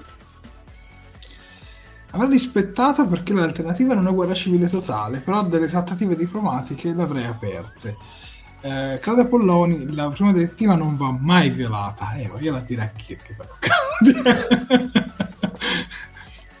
Diciamo che ci sono dei capitani Star Trek che c'è eh. chi la viola sempre, fra chi non cerca di non violarla mai, e poi magari c'è una Geneway che anche lei, a un certo punto, anche lei in certe situazioni l'ha violata. Difficile rispondere su due piedi, ecco. Stefano eh. da una parte c'è un dilemma etico e dall'altra rischia di influenzare per sempre l'evoluzione di un pianeta. Esatto. Eh, Flavio Calzignato non si ragiona sulla prima direttiva, non si interviene nella strada impenita, la prima direttiva non si discute. E anche io qui invece sono d'accordo con Flavio, dico la verità. Nello Star Trek serie assolutamente no, e sono, e co, eh, sono splendidi episodi sull'argomento Star Trek parodia si può fare. E in Lower Decks ci dice Umberto Rotundo, tra l'altro ben collegato Umberto, i sceneggiatori si concedono di violare un po', di andare meno di logica e più di, pa- più di pancia. Sì, sì. Tra l'altro Umberto, mi ricordo, c'era anche scritto che lui era uno psicologo o qualcosa del genere. Volevo sapere se tu l'avresti violata a questo punto o non l'avresti violata la prima direttiva. Eh, mi è piaciuta Freeman quando gli ho detto che gli dava i replicatori di cibo, ci dice Assunta. Antonio De Stefano, concordo con Jared, d'altra parte le regole vanno rispettate per quanto certe volte sia duro, ma hanno un senso. Tu concordi con me, io concordo con te. Eh, Jared non Enterprise ma Voyager, ma l'attore che, sco- che scom- eh, scombina tutto il sistema in una delle, delle, due razze. Io mi ricordo anche un episodio di Enterprise con il Dottor Flox, però se ti dovrei dire il titolo l'ho praticamente rimosso. Poi magari se me lo vado a cercare o magari se qualcuno di voi se lo ricorda lo scrive fra i commenti. Eh, co- comunque buonasera, ecco per me da psicologo lo ricordo, puntata magistrale questa, un capolavoro catartico. Allora Umberto, dacci un voto all'episodio, assolutamente. Questo inizio è, è provocatorio, eh, Mariner qui fa come Kirk. Eh sì. Il maestro, io non l'avrei rispettata. Eh, vedi, oh, c'è anche qualcuno vedi. che non l'avrebbe rispettata. Vedi, vedi. Trovo che i replicatori di cibo sono un'ottima soluzione il topo ricorda il, ca- il capo delle tartarughe ninja, anche ci ho pensato. È vero. Poi mm, non lo so, mi sarei comp- non lo so come mi sarei comportato. Si tratta di cibo ma senziente, anche se di certo sembra andare bene. Eh sì, in effetti loro dicono no ma lui ci sta bene ma lui va bene, andare bene. sì, sì. Dare Doctor potrebbe essere quello l'episodio, ora lo vado a cercare perché sono veramente curioso. Io guarda, approfitto per salutare Vincenzo Lamia che ci dà la buonanotte, che eh, appunto sì, come aveva detto sarebbe rimasto con noi per poco, quindi caro Vincenzo, buonanotte grazie per averci seguito fino qui. Sì, sì, mi siamo voluti vedere Doctor. Saluto anch'io Vincenzo, ciao Vincenzo. E meno male che ci sono i nostri spettatori sicuramente più informati anche di noi, perché come lo diciamo sempre, era Max l'esperto. Noi siamo semplicemente degli appassionati che vogliono coinvolgere la loro passione insieme ad altri appassionati. Ed è esatto. questo. Non siamo esperti, non siamo niente, siamo semplicemente altri fan di Star Trek. Esattamente. Allora, la prima direttiva è una bellissima invenzione per episodi in cui si ragiona di etica ci dice Claudia eh, sì. Assolutamente d'accordo. Sì, Dare Doctor, come ci dice Davide Spano, ha fatto veramente un bel episodio. Ecco, mi era sfuggito il titolo, guarda, me lo voglio anche rivedere in questi giorni perché sul discorso dell'etica quell'episodio è veramente stupendo. Forse uno anche di uno dei migliori di Star Trek Enterprise per quei temi. Comunque, direi che la maggior parte di voi rispetterebbe la prima direttiva, alcuni di voi la girerebbe un po', farebbe un po' come fa il capitano Freeman, però a girare è sempre violare, mettiamola, mettiamola così. Quindi direi che comunque hanno vinto le persone che rispettano la prima direttiva. Bravi. Bravi, assolutamente bravi. Avete passato tutti l'esame all'accademia, tutti nominati ecco. Ok, io direi di andare avanti con la prossima scena. Questa Eccoci volta qua. introduco io. Oh, Nella scena vai. successiva, Boimler, Mariner e Tandy e Rutherford si trovano sul ponte ologrammi. Fra l'altro, per un po' di tempo c'è anche Da Vinci, che lo si è visto anche in alcuni episodi di Star Trek Voyager. Sofia, tu non lo sai perché ancora non ci sei arrivata. Star Trek Voyager. Non è un problema. Che fra l'altro era, era doppiata da. Era, sì, era doppiato, era interpretato in Star Trek Voyager eh, dall'attore di Gimli del Signore degli Anelli che però eh, questa volta anche in inglese non è doppiato dalla, dall'attore diciamo originale. Questa volta no. C'è il personaggio ma è doppiato da un altro doppiatore anche in lingua inglese. Quindi questa volta la fregatura è sia per chi l'ascolta in italiano sia per chi l'ascolta in inglese. Mi dispiace ti è accaduto qualcosa, Sofia? No, scusatemi, è la, se- è la mia sedia che ogni tanto fa qualche rumore sospetto, okay. quindi perdonatemi. Comunque, appena diciamo Boimler entra nel punto programmi, spiega che ha un colloquio importante con il capitano e vuole prepararsi al meglio tramite una simulazione. Ha caricato sette anni di diari personali dell'equipaggio e ha creato algoritmicamente, algoritmicamente una simulazione perfetta di tutti i membri della Serritos a Mariner così viene in mente un'idea diabolica e sabota il programma di Boimler in favore di un tutto suo, ovvero un film sulla Serritos nel ponte ologrammi. Da qui assistiamo ai titoli di testa Crisis Point, The Rise of Vendetta. Boimler non si vuole però far coinvolgere, mentre i titoli di, di testa scorrono, gli altri vanno intanto a provare i costumi di scena e direi che per, per adesso ci fermiamo qua che dire, questa scena è stata stupenda. Per me è stata stupenda. Cioè, questa scena qui è veramente bellissima. Poi le musiche. Le musiche in questo episodio sono favolose. Sembrano di, di vedere i film quelli prima di J.J. Abrams, ecco, mettiamola così, veramente belle, belle, belle, belle. A livello di musiche fantastiche. Tu che cosa ne pensi Sofia e cosa ne pensate voi spettatori di questa seconda sequenza di questo episodio? Ma guarda, io ti posso partire tro- dicendoti che ho già trovato la mia frase di cal- la mia frase cult detta da Shanks appena Rutherford viene invitato a fare una prova per vedere quanto è reale, che appena Rutherford gli dice "Oh, buongiorno", lui si gira e fa "No, non mi parlare, sono arrabbiato", ecco, mettiamola così, non diciamola in maniera volgare.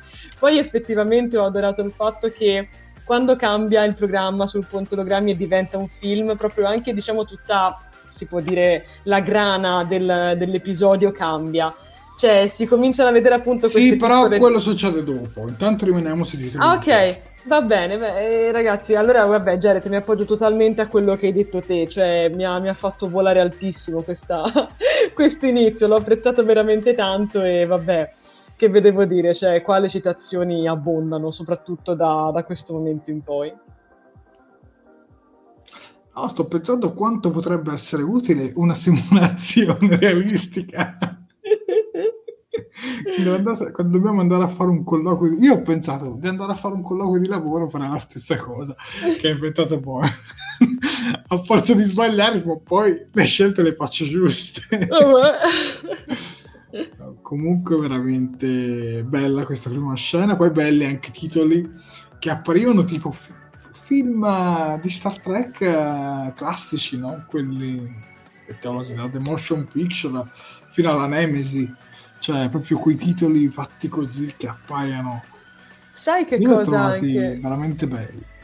Mi ha ricordato Vai. anche quando nel cinema è, è partito un po' il boom del 3D che praticamente appunto diciamo che visto che alla fine non, non c'erano tutti questi grandi effetti speciali così o comunque si era un po' agli albori venivano effettivamente utilizzati degli oggetti che sembrava avessero un po', che dessero un po' l'impressione di essere lanciati verso lo spettatore. Questa cosa l'ho apprezzata veramente tanto e secondo me aiuta anche a dare un, una sorta di appunto tridimensionalità a tutto quello che sta, che sta succedendo. Quindi sì assolutamente meravigliosi cioè una genialata dopo l'altra Leggo un commento di Flavio che mi Prego. sembra che aveva bocciato l'episodio uh-huh. e leggiamo la sua motivazione.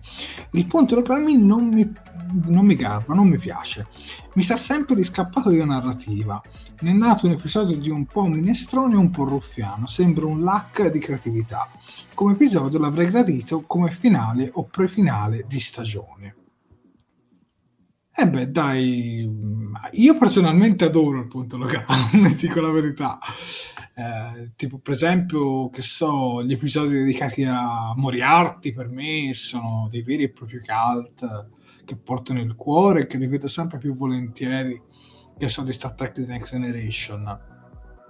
Però posso capire, insomma, come a te non piace il punto ologrammi, c'è chi magari non piace l'imparo terrestre o la sezione 31 eh, come, come, citavamo anche ai tempi di, di, Star Trek Discovery. Ai tempi, si parla giusto di qualche mese fa. Comunque, ai tempi. comunque ai tempi, sì sì. E eh, vabbè ragazzi, sono, sono gusti. Per esempio a me non piacciono episodi con i problemi sul teletrasporto. Mm. Oppure non mi piacciono, ma problemi miei ragazzi, a voi li potete adorare, gli episodi in cui finiscono nelle nebulose e tutti i sistemi vanno in panne e il supporto vitale va a friggersi, cioè episodi copia e incolla da The Next Generation, Deep Space Nine, Voyager, Enterprise, cioè io ho visto quattro serie che si sono riciclate sempre lo stesso espediente narrativo con la nebulosa e dentro tutti i sistemi vanno a farsi friggere. Giusto. Però è questione di gusto, c'è anche chi li adora, come per esempio io in questo caso, eh, al contrario tuo Flavio, a me invece il punto ologrammi piace molto e, e, penso che sia stato anche un punto di forza eh, e distacco fra TNG e la serie classica, anche se nella serie classica ce l'hanno un po' introdotto il punto ologrammi, ma diciamo è stato poi ben definito con, uh, con The Next Generation. Mm. Tu Sofia cosa ne pensi invece? Ma ti dico, allora, in realtà, guarda, io sono un po' della tua stessa scuola, cioè gli episodi riguardanti il ponte olografico, anzi il ponte ologrammi, sinceramente li apprezzo perché alla fine possono dare anche degli spunti narrativi molto interessanti come in questo caso, perché alla fine cioè, si scoprirà che poi tutto quello che succede, perché cioè, se ci pensiamo, Mariner non lo fa per caso di creare appunto questa cosa nel ponte ologrammi, lo fa appunto perché le, perché le è stato suggerito di andare in terapia. E per lei sì, la terapia sì. è questo, e come vedremo più avanti ci sarà anche un momento molto cardine che l'aiuterà effettivamente anche a confrontarsi letteralmente con se stessa. E, e tra l'altro questo, se non mi sbaglio, è proprio un, un prefinale di, di stagione mi sembra, perché sì. poi lui, questo è il nono episodio, quindi poi ci sarà il decimo e la stagione finirà. Però ti dico, io, a me il ponte ologrammi piace, cioè Per quanto riguarda gli altri scamotage, ti dico, non me la sento di sbilanciarmi troppo perché appunto molte, Ma molte ci sarà qualche- conosco. Però ci sarà qualche, mettiamola così, cliché di Star Trek che non ammiri, che si ripete in ogni serie. Oddio, ah, eh, mi fai una domanda difficilissima. Già, Io, per esempio, le nebulose non le sopporto. Le nebulose, eh, oddio, in effetti. Non lo so, guarda, mi- ci dovrei pensare, per- perché adesso intanto, da- intanto ne leggo uno di Davide Spano. Gli Vai. episodi di spionaggio di Bashir contro Garek. Ne vogliamo parlare? che fra l'altro mi ricordo furono anche menzionati per il discorso dell'episodio che richiamava troppo 007. Ah, figurati. Francesco B. Eh, Creda Polloni. A me non piace quando sul pontogrammi fanno siparietti antichi, tipo Vecchio West o altri. E Francesco Bini ci, ci cita tipo Fire eh, di Star Trek cioè, tra l'altro lì Catherine si innamora anche di un programma. sì, sì. No, invece a me, a me non dispiacciono, dico la verità, ed è anche un modo un po' per, eh, per evadere no? Da- da- dal solito clima, da- dai soliti scenari, diciamo, poi ci ritroviamo catapultati in altri. Magari anche, ecco, magari sul pontogrammi puoi anche azzardare un fantasy e ci sta perché comunque tu sei in una realtà olografica Certo. Vogliamo citare l'episodio con Sukal eh, del tutto- di tutta la sua astronave lì, insomma, tutto il programma che era stato costruito all'interno, dove tutti ci dicevamo sì, ma è troppo fantasy, sì, però è costruito all'interno di un Eh, appunto. ponte ologrammi che è una struttura tecnologica, quindi ci, ci può stare Ma sì, infatti. ci può stare assolutamente. Eh, come fa Mariner a scrivere una sceneggiatura in 20 minuti? Ma in realtà in 2 minuti. Sì, infatti. cioè, fa veramente velocissimo. Eh, a me non piace Discovery, ci, ci skin, ragazzi. Come vi ho detto, potete parlare liberamente, cioè non, non ci sono problemi. Eh, comunque, pontologrammi, diciamo, stanno dividendo un po' i nostri spettatori, cioè a chi piace e a chi non piace. Mm. Per esempio, un altro Flavio Gazzignato ci dice: Lo shock dei sistemi serve per portare la scena a livello umano dove il personaggio di turno deve cavarsela da solo senza l'aiuto della tecnologia. Capita che in Star Trek si ripeta, assolutamente. Eh, ci ricordiamo quel villaggio irlandese di Voyager? Eh, lì è Fareven, sì, sì. Eh, invece Fuad ci dice: Io odio quando si ritrovano in pezzi di terra del XX secolo, persino in alto quadrante, tipo furgone agricolo trovato dalla Voyager. Vabbè, oppure gli episodi con i nazisti, cioè. Bello quello del- della serie classica, che secondo me è veramente molto bello. Però questo continuo volerli inserire, a un certo punto li ho trovati veramente stucchevoli Mm. questo volerci buttare il tema dei nazisti Star Trek più e più volte, in Voyager, in Enterprise, casino di volte. Beh, qui si scende un po' nel discorso della storia dell'America, però vabbè, Sì. no- no- non, ca- non scendiamo in queste Sì. cose. non- Eh, non mi piacciono gli episodi dedicati a un singolo personaggio che nel resto degli episodi ha poca importanza, ci dice Davide Spanno.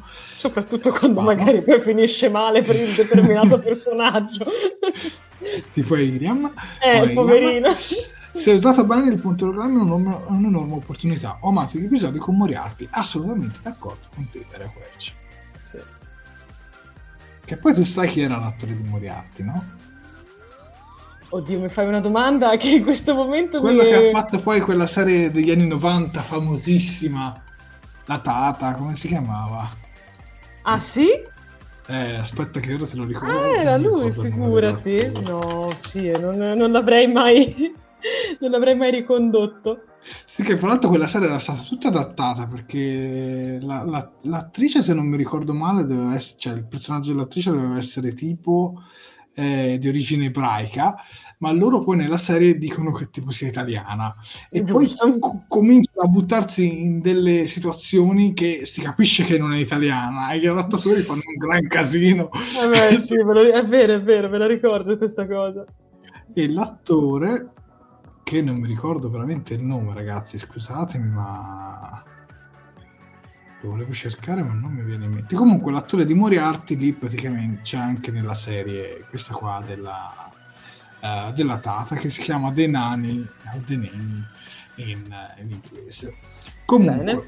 per me sono gli occultamenti tecnologia magica ma un po', ridic- un po ridicola. Ci dice Umberto Rotundo. Io odio i nazisti dell'Illinois, ci dice Flavio Calzignato ma le partite a poker sul conto programmi delle perle assolute. Assolutamente d'accordo. Eh, I nazisti di Star Trek sono come i terroristi del Bormini di Boris. Veramente gli episodi sui nazisti proprio non. Basta, cioè io spero che non ce li facciano vedere anche in Discovery o in Picard. Fa vedere, eh? Non la Dex in realtà dai. me l'aspetto perché Lower Decks comunque raccoglie un po' tutti i vari cliché delle serie e quindi me, me lo aspetto che ce li facciano vedere. Comunque è stata bella questa dirottazione in cui abbiamo parlato un po' degli aspetti cliscettosi che non mm. ci fanno troppo impazzire. Mettiamola così. Ma andiamo alla scena successiva, Sofia. Eccoci questa qui. volta introduci tu. Oh, io questa scena l'ho adorata, Jared, te lo posso già dire, ma parliamone un attimo. Um, come dire, infatti la prossima scena si apre con... Um, ok, scusate. Um, allora, la prossima scena si apre con il capitano Freeman che festeggia il suo compleanno insieme agli ufficiali anziani. Uh, sulla stazione Douglas apprendiamo che una nave sconosciuta ha prestato servizio come secondo contatto, che però scopriamo che questa non, è la, la Serritos, perché la Serritos è in fase di refit e infatti in un grande e magnifico omaggio al, al The Motion Picture la rivediamo appunto nuova, nuove, nei nuovi panni da refit. Lance flare ovunque come in, come in, qualsiasi dei nuovi film di Star Trek, grandissima citazione, l'ho adorata anche questa, e il capitano, una volta sedutasi sulla sua poltrona, impartisce poi l'ordine curvatemi. e... Aspetta. Prego. Curvatemi. È ora di togliere il guinzaglio a questa cucciola. Curvatemi!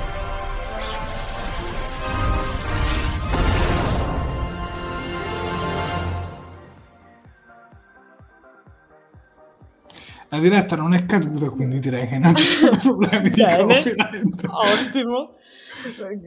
Che dire, vai, vai. Beh, dai, che dire ragazzi, io questa scena l'ho amata, cioè a parte vabbè il dettaglio che ci hanno messo appunto per riprendere, come dicevo prima, questa diciamo sorta di effetto pellicola che vediamo appunto con lo schermo che ogni tanto magari subisce qualche disturbo, c'è, c'è qualche linea, qualche, qualche, segmento di polvere. E poi comincia effettivamente quello che come abbiamo visto è, a parte che appunto già all'inizio della scena è una citazione anch'essa perché richiama la scena del compleanno di Kirk in, anzi di Kirk in Star Trek eh, l'ira di Khan e, ehm, e, poi appunto si parte proprio con The Motion Picture perché comincia questo giro infinito intorno alla, alla, alla, alla Cerritos che io ho adorato ma soprattutto ho adorato il fatto che cioè se noi vediamo anche nel dettaglio ci sono i, i nostri cari ufficiali più Boimler che sono sempre più commossi e, e, arrivano sempre di più vicino alla commozione. Questa cosa è fantastica perché ricorda tantissimo gli occhi con cui appunto um, Kirk, Scotty e gli altri vedono l'Enterprise dopo appunto il, il refit. L'ho adorata è stata una scena panoramica bellissima. Tra l'altro, appunto, ho adorato vedere come le facce di tutti quanti diventassero sempre più bellezze. Addirittura c'è chi si mette a piangere per quanto è contento.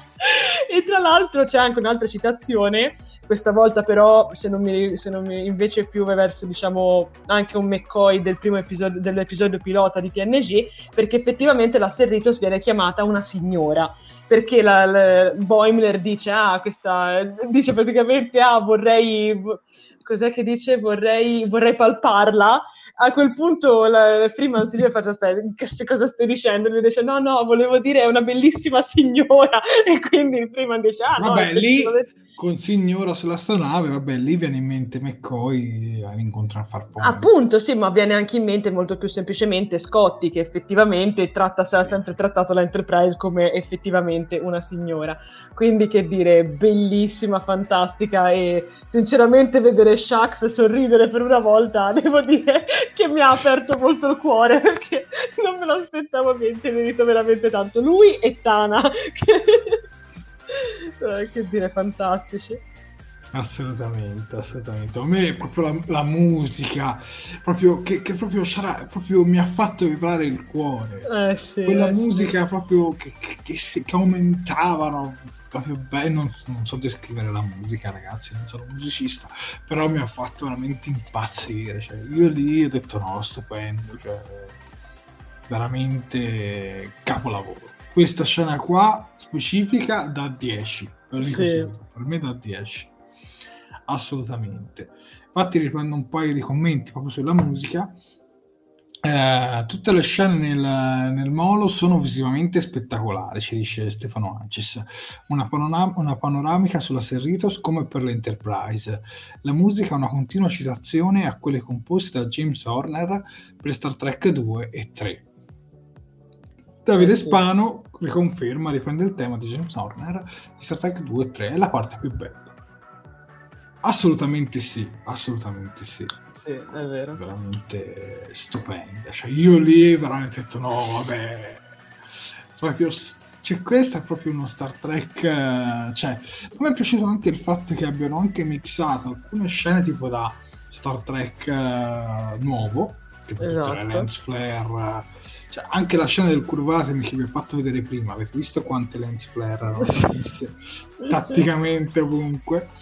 Ma Star Trek nuovo intendo non soltanto gli ultimi tre film di Abrams, ma anche il più recente Discovery, ma anche Picard ha un po' di lens Eh flare. sì. Però la musica, quella veramente così classica, mi ha fatto veramente vibrare il cuore. Devo dire, un connubio fra nuovo e vecchio che al bacio. Davvero, davvero. In effetti la scena della Serritos mi è piaciuta perché ha messo un cuore.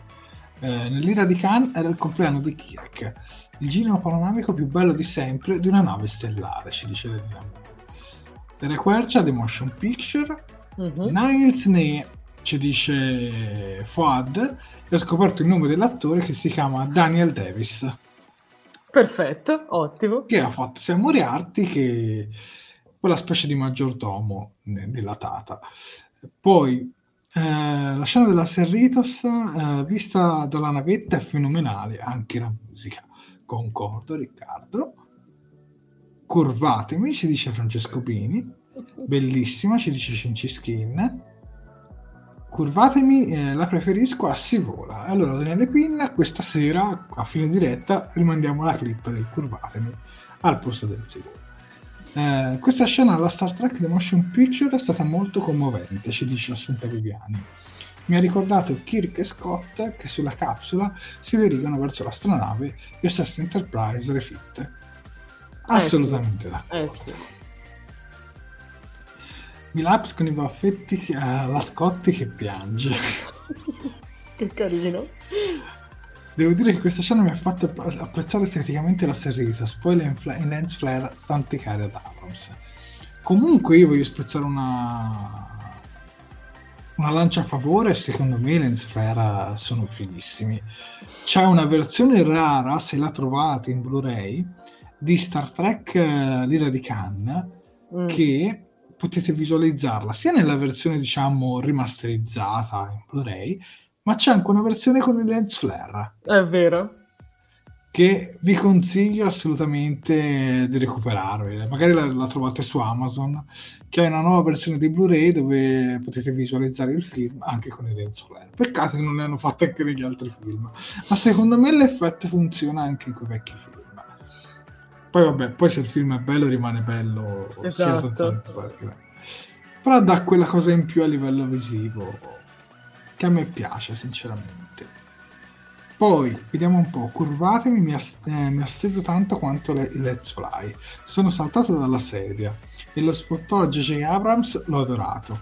Questa intro ci ha fatto subito capire che stavamo per assistere ad uno spettacolo bello ciccioso, ci dice. Eh sì, assolutamente. Concordo, Umberto. Delle Quercia, scena perfetta. Eh, poi Fuad ci manda un link su Niles, ma purtroppo non lo possiamo far vedere. Eh, Assunta Viviani, trovo che questi colori mol- sono molto belli, luminosi, hanno reso perfettamente l'importanza della scena. Eh sì. La musica è fantastica. Tra l'altro, una cosa che mi ha fatto composto ridere è che poco prima di questa scena, Boimler dice: Vabbè, ma queste cose le fanno fare all'Enterprise, ma sai. Siamo in un film, quindi ci prendiamo un po' di licenza poetica. Come che sì, dici? è vero.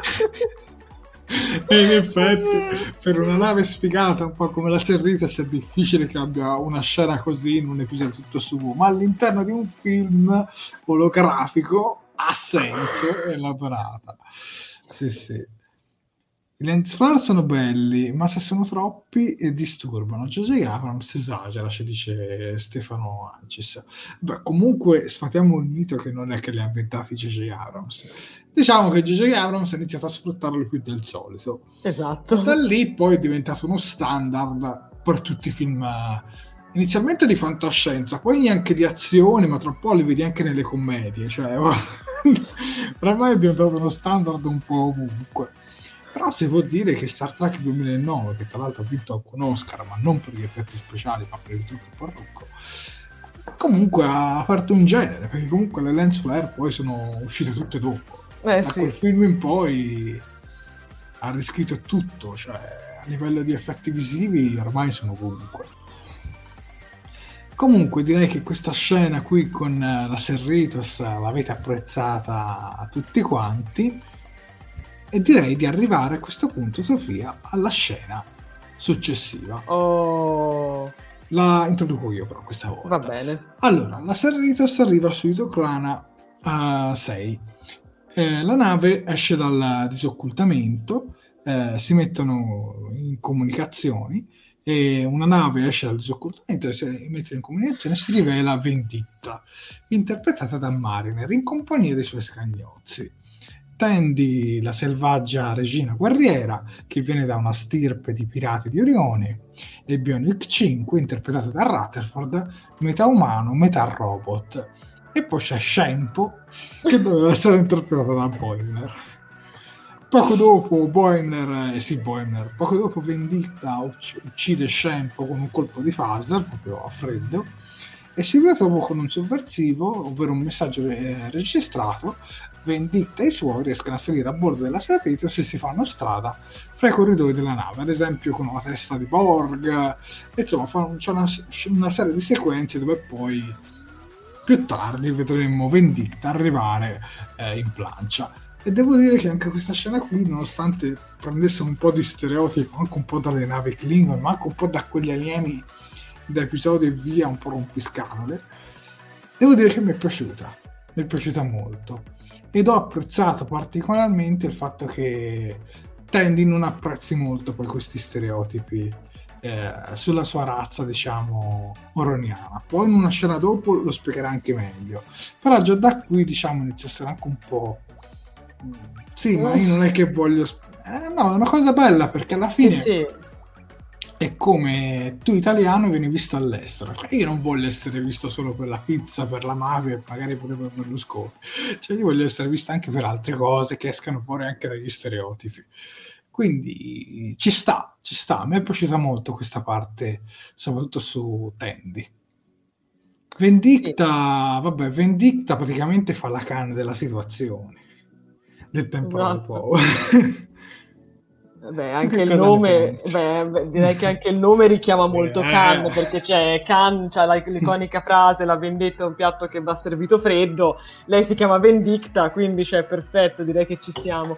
Ma io ho adorato, ho adorato Shempo che fa il finto Boimler, ho adorato l'entusiasmo con cui lo dice, cioè che inaspettatamente si tira su e fa, eh, io dovevo essere Boimler, Be- bellissimo ma soprattutto ho adorato anche Rutherford che qui lo vediamo tutto convinto nel, nel suo ruolo, tutto bello fiero, cioè in questo momento è quello che ci crede di più insieme a Vendicta, ma presto vedremo che insomma avrà qualche piccolo ripensamento, però sì, ho- l'ho adorato, cioè è- questa scena è chiaramente secondo me un riferimento a, all'ira di Khan, anche in questo caso, con la- la- diciamo, l'esclusione del fatto che qui però come dire, um, cioè se Kirk, se Kirk comunque Khan lo conosceva, qui vediamo che il capitano Freeman Vendicta non, non la conosce, o almeno sembra non, eh, non conoscerla, e, sinceramente l'ho apprezzata molto come, come cosa, ecco.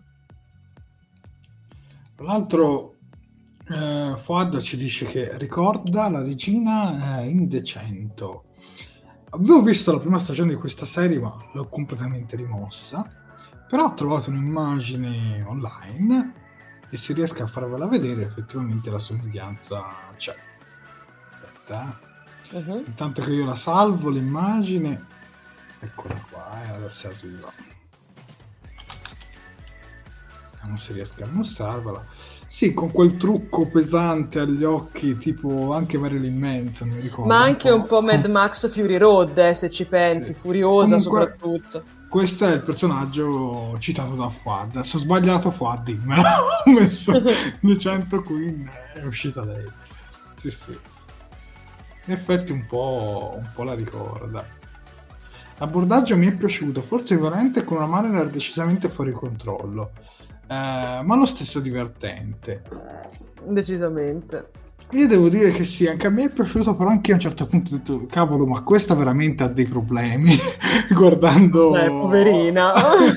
veramente bisogno della terapia, Mariner, perché fare tutto questo casino, no. Poi mi è piaciuto anche il fatto che Bionic 5, poi in realtà lui non è neanche un vero e proprio cattivo.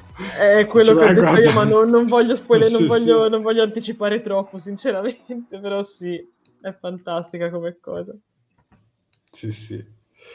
E Fuad ci conferma, sì, sì, Lexa.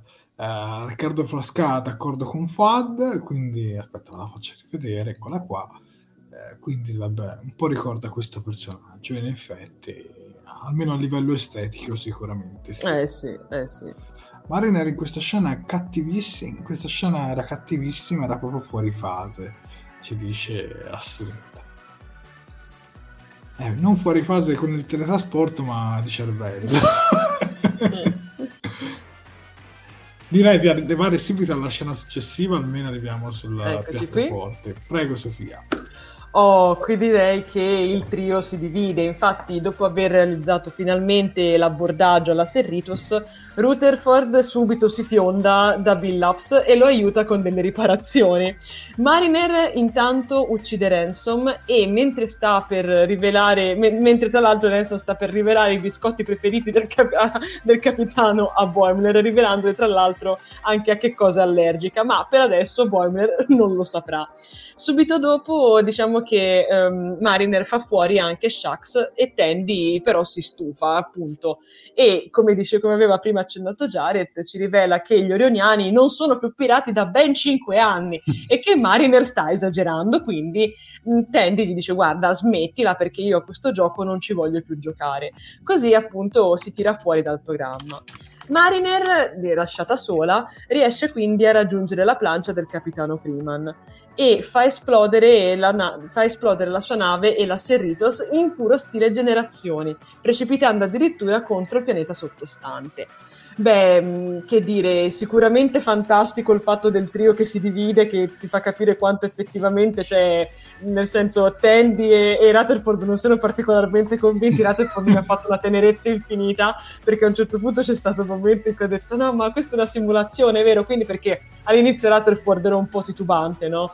Poi quando ha capito che era effettivamente una simulazione, ha detto, ah, vabbè, allora io adesso vado in sala macchine, perché così gliene dico quattro, finalmente potrò dire al mio superiore quello che penso. Io pensavo, oddio, chissà cosa gli fa, chissà che cosa gli dice. E poi alla fine tutto quello che gli dice è, oddio, ma io penso che tu sia il, la miglior persona sulla Serrito, se sei un grande, sei fantastico, sei bellissimo. E quell'altro, oddio, sì, che bello! E parte effettivamente un'amicizia meravigliosa e ho adorato le letteralmente questa, questa, cosa è stata veramente fantastica, così come ho anche adorato Tandy che piccina si rifiuta e dice no guarda basta, non smettila, ormai sono cinque gloriosi anni che noi ironiani non siamo più dei cattivoni, non siamo più dei criminali, quindi smettila, non lo voglio più fare e vabbè, fantastica. E fantastica anche Mariner, cioè l'ho, l'ho veramente adorata in questo episodio, che si lascia così andare e può farlo effettivamente perché appunto si trovano sul punto ologrammi, quindi sì, Mariner veramente bellissima, l'ho, l'ho amata. Io direi che comunque questi cinque anni poi durano anche molto poco, perché poi con la casina Smeraldo scopriamo che gli Eroniani non è che sono proprio degli individui pacifici. Vabbè, però Tandy però succederà molto molto più Esatto, là, non, quindi... non, distruggiamo ancora le, le, povere speranze di Tandy piccola, lasciamola sì, sognare, sì. ecco. Oh, d'altronde anche Nog si è unita alla flotta stellare, ma i Ferenghi erano rimasti Ferenghi. Cioè, certo, perché... certo. Quindi ci sta. Eh, maestro grande Tendi, capisco Tendi, ci dice oh, Riccardo Frasca. La caduta della sezione a disco in atmosfera ben fatta. La caduta richiama generazioni, ci dice Francesco Pini. Eh, l'atterraggio rotolando è veramente mitico e è, più be- è il più bello di sempre visto dieci volte. Per fortuna Tendi non sa nulla della catena Smeraldo, ci dice anche Sandra Albinati. Pilaps e Rutherford insieme sono bellissimi. Per un attimo ho pensato che fossero innamorati uno dell'altro. E poi verso la fine c'è anche una scena in cui dice, eh, Rutherford che si scioglie per il suo capo e lavora con lui. Eh, Tandy piccolina, tendina. Amore. Eh, Tandy e Rutherford hanno fatto bene ad allontanarsi da Mariner. Eh beh, sì. sì, sì. No, ma perché Rutherford e Tandy l'hanno presa un po' come un gioco e Mariner invece l'aveva presa proprio sul serio. Cioè... Eh sì, è la terapia. Beh, se è la terapia bisogna farla ecco, bene, no? Poi questa scena che mi è piaciuta qua, che quando lei poi praticamente poi fa precipitare la nave con quella sorta di distruzione. Mi fa ridere quando lei si riferisce a Freeman e Freeman dice ma io non ti conosco, non so che tu sia perché effettivamente Freeman non la vede come la Mariner, perché lei ha già la sua Mariner poi a bordo che poi vedremo. Esatto. Quindi lei, per lei è, un, una sconosciuta, una cattivona della situazione. Siamo veramente molto molto bello questo episodio, belle anche in questo caso eh, le citazioni. Eh sì. Ma quanti di noi in una simulazione così non si comporterebbero come Mariner? Non abbiamo le stanze da distruggere eh, noi abbiamo le stanze da distruggere, mi pare si chiama, si chiami No Rage Room. Ci dice. Eh sì, è vero, è venuta fuori questa cosa delle rage room che sono appunto queste stanze dove tu puoi entrare e distruggere tutto per un tot di tempo. Hai tipo. e sono fatte apposta per sfogare la rabbia. Non so se in Italia sono già arrivate, ma ne stavano mm. parlando. Ed effettivamente non è male come cosa. Io non ne avevo sentito parlare, però adesso sono incuriosito. Eh. A me non dispiacerebbe neanche una bella versione olografica di tutte le persone che conosco e magari prendermela con qualcuno che mi sta sulle parti basse. antipatico, diciamo antipatico, dai. Ecco, mettiamola così. Però purtroppo non c'è ancora questa tecnologia fra, fra noi, quindi ci accontenteremo di questa Rage Room. Eh, d'accordissimo con Daniele sulla caduta della sezione a disco che ha trovato veramente mitica, ci ha detto, veramente mitica, l'ha vista dieci volte. Sì, una mia collega ci è andata e ha pubblicato una foto, quindi ci dovrebbe Oh, esistono? Claudio, sì, sì, sì. Reg- le Rage Room sono nate in Giappone, ci dice Flavio Gazzignato. Giusto, giusto. Io però voglio i punti ologrammi. a Torino, addirittura a Torino ci sono. Ma pensa. Vabbè, poi arriviamo a questo punto alla scena dopo. Eccoci qui. Ovvero arriviamo alla scena finale. Eh sì. Ovvero nella sequenza successiva vediamo Vendicta prepararsi alle mani, per sì, prepararsi, prendersi alle mani eh, contro il capitano, eh, ma subito dopo arriva in salvataggio la Mariner della Serritos che si scontra contro Vendicta e quindi vediamo una sorta di Mariner contro Mariner, infatti conosce tutte le sue mosse. Dall'altra parte Bionic passa definitivamente ai buoni, vabbè, okay. era già intuito. E Bonner eh, sbaglia il tipo di biscotti e viene colpito da Jet. L'altro Jet non è neanche della Serritos, non capisco perché ce l'abbia messo nella simulazione. Comunque, perché è della Vancouver. Eh, e, e, scopriamo poi che il capitano è allergico al cioccolato il film poi si conclude con eh, la Mariner olografica che riesce a distruggere la Serritos con 20 a bordo. E l'episodio poi si conclude con eh, Mariner che apprende la lezione e Boiler che subito dopo riavvia il programma e scopre qualcosa di pesante, scopre che Mariner è la figlia di Freeman, ovvero del capitano il colloquio poi va a finire nel peggiore dei modi perché lui è in ansia da questa cosa che ha appena, appena preso. E altra citazione molto bella, vediamo una citazione a Star Trek 3 con uh, il progetto Genesi. Esatto. Dove vediamo Vendicta che, che, che, viene risuscitata, poi arriva Da Vinci e la, spa- e, e la spara. E le spara. e vabbè. Quindi no, vabbè, questa conclusione è stata bella perché sicuramente dopo tanti episodi che si aprivano e si chiudevano, c'è un po' di serializzazione. Perché ci lascia un bel cliffhanger che poi verrà anche affrontato, non è un grosso spoiler, ma verrà affrontato anche nell'episodio successivo, che però non vi dico che cosa succede. Come sempre cerchiamo di rimanere su questi due episodi. E quindi niente, è interessante perché ora, ora sono cavoli. Eh, ora sì. Mettiamola così. Ora sono cavoli. Comunque mi è piaciuto molto lo scontro Mariner contro Venditta. Sì, decisamente. Perché è un po' come se lei affrontasse un po' le sue paure, le sue debolezze, mettiamola così, le mettesse proprio a nudo. Ed è stata veramente una bella, una bella scena. Leonardo da Vinci mi ha ricordato Star Trek Voyager, assolutamente sì. Sì, sì, ma credo sia lo stesso personaggio, che, che poi in realtà è Leonardo da Vinci, però purtroppo non è doppiato dallo stesso doppiatore, cioè dallo stesso attore che ha interpretato in Voyager. Grazie ad Amazon si scoprono tutte le varie informazioni. e questa cosa della scheda di Amazon eh, che ti fa vedere tutte le varie informazioni sugli attori che prestano poi le voci in lingua originale veramente molto molto carina. Apprezzerei se aggiungessero anche la possibilità di scoprire i doppiatori in presa diretta. Mm. Non mi dispiacerebbe. Quindi Amazon, se ci stai ascoltando, accetta un consiglio. Il dottor Jack e Mr. Hyde, tema ricorrente di Star Trek. Assolutamente. Eh sì, non avrei potuto trovare parole migliori. Sì, sì, lo scontro fra le due, sì. Da Vinci che le spara, ci dice Riccardo Frasca. Eh, certo, Vendicta contro Mariner avete visto che nasconde Mariner nelle parti della nave. Poi Boimler eh, con, la mano in testa, con la mano in testa si rende conto che oramai sa troppo ed ha paura. Mm. Eh, ora... Eh Infatti poi mi fa ridere come lui si sia preparato sul colloquio, ha preso appunti per tutto il film, poi arriva lì che gli tremavano le gambe e, e fa una, figu- una figuraccia. Esatto.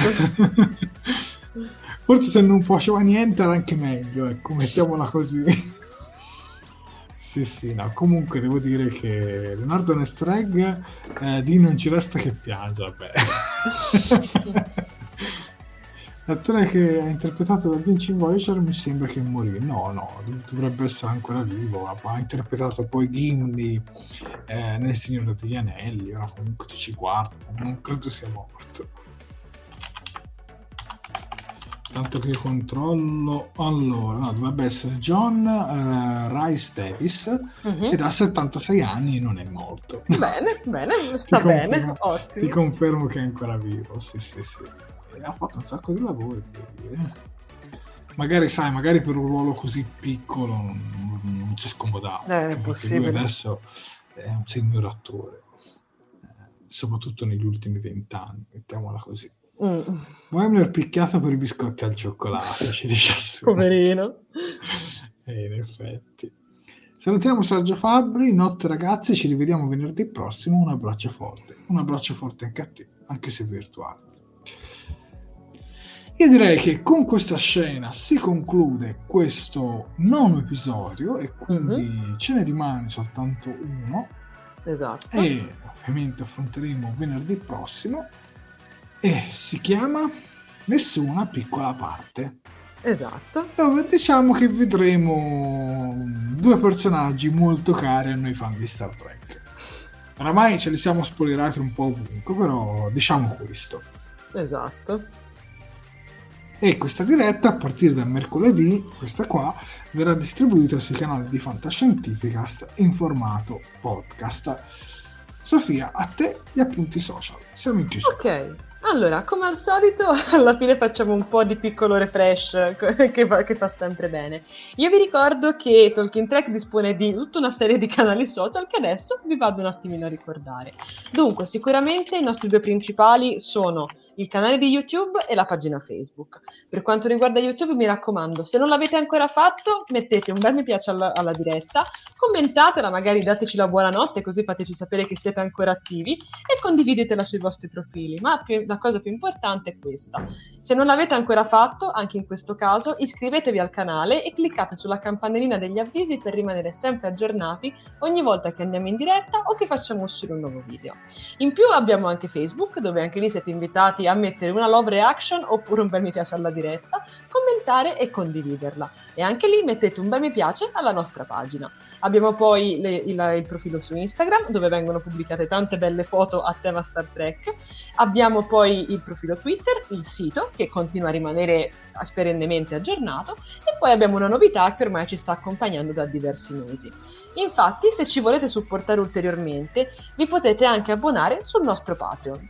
Sono disponibili due tipi di abbonamento. L'abbonamento primo ufficiale a 2 euro che vi consente di ricevere un attestato di ringraziamento via email, come nel caso di Fabio Bruschi, Giordano Bracalente e Claudia Polloni, che ci tengo a ringraziare. In più abbiamo anche l'abbonamento capitano a 5 euro che vi beneficia dell'attestato più la menzione nei titoli di coda di Talking Track, ovvero il vostro nome comparirà nella sigla finale delle nostre dirette come sta accadendo per esempio ai nostri carissimi Assunta Viviani, Alberto Cuffaro e Marco Nazzaro. Vi ricordo che però questa non è assolutamente una forma di lucro verso Star Trek, ma semplicemente un piccolo modo per supportare Star Trek è quello che facciamo. Caro Jared, ti lascio la parola con i saluti social, con gli appunti social, penso di aver detto tutto. Hai detto tutto e direi che siamo arrivati alla fine di questa diretta, quindi io ringrazio Sofia per la sua competenza e per avermi accompagnato alla recensione di questi due episodi. Grazie Sofia. Io Jared ti ringrazio di conseguenza per l'immensa fiducia e anche te per, per avermi accompagnato e diretta, anzi, nella recensione di questi due fantastici episodi.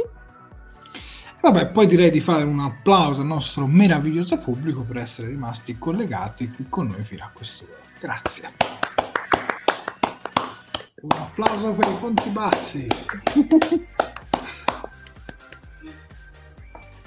e direi che arrivati a questo punto è arrivato il momento di che non si vola, ma questa volta ci si curva e quindi è ora di togliere il guinzaglio a questa cucciola. Curvatemi!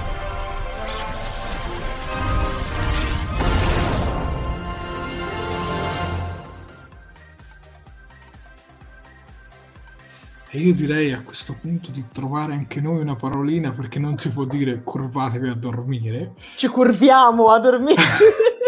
si vola a dormire, si va a dormire, curvatevi no, e quindi addormentatevi.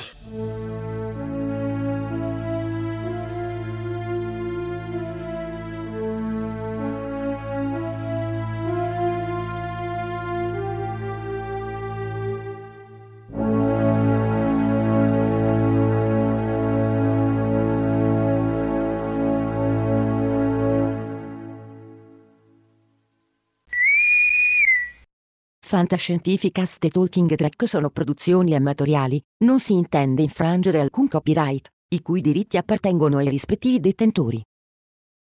Fantascientificast e Talking Track non sono in nessun modo affiliati o sponsorizzati da CBS Corporation o da chi detiene l'uso del marchio Star Trek in Italia.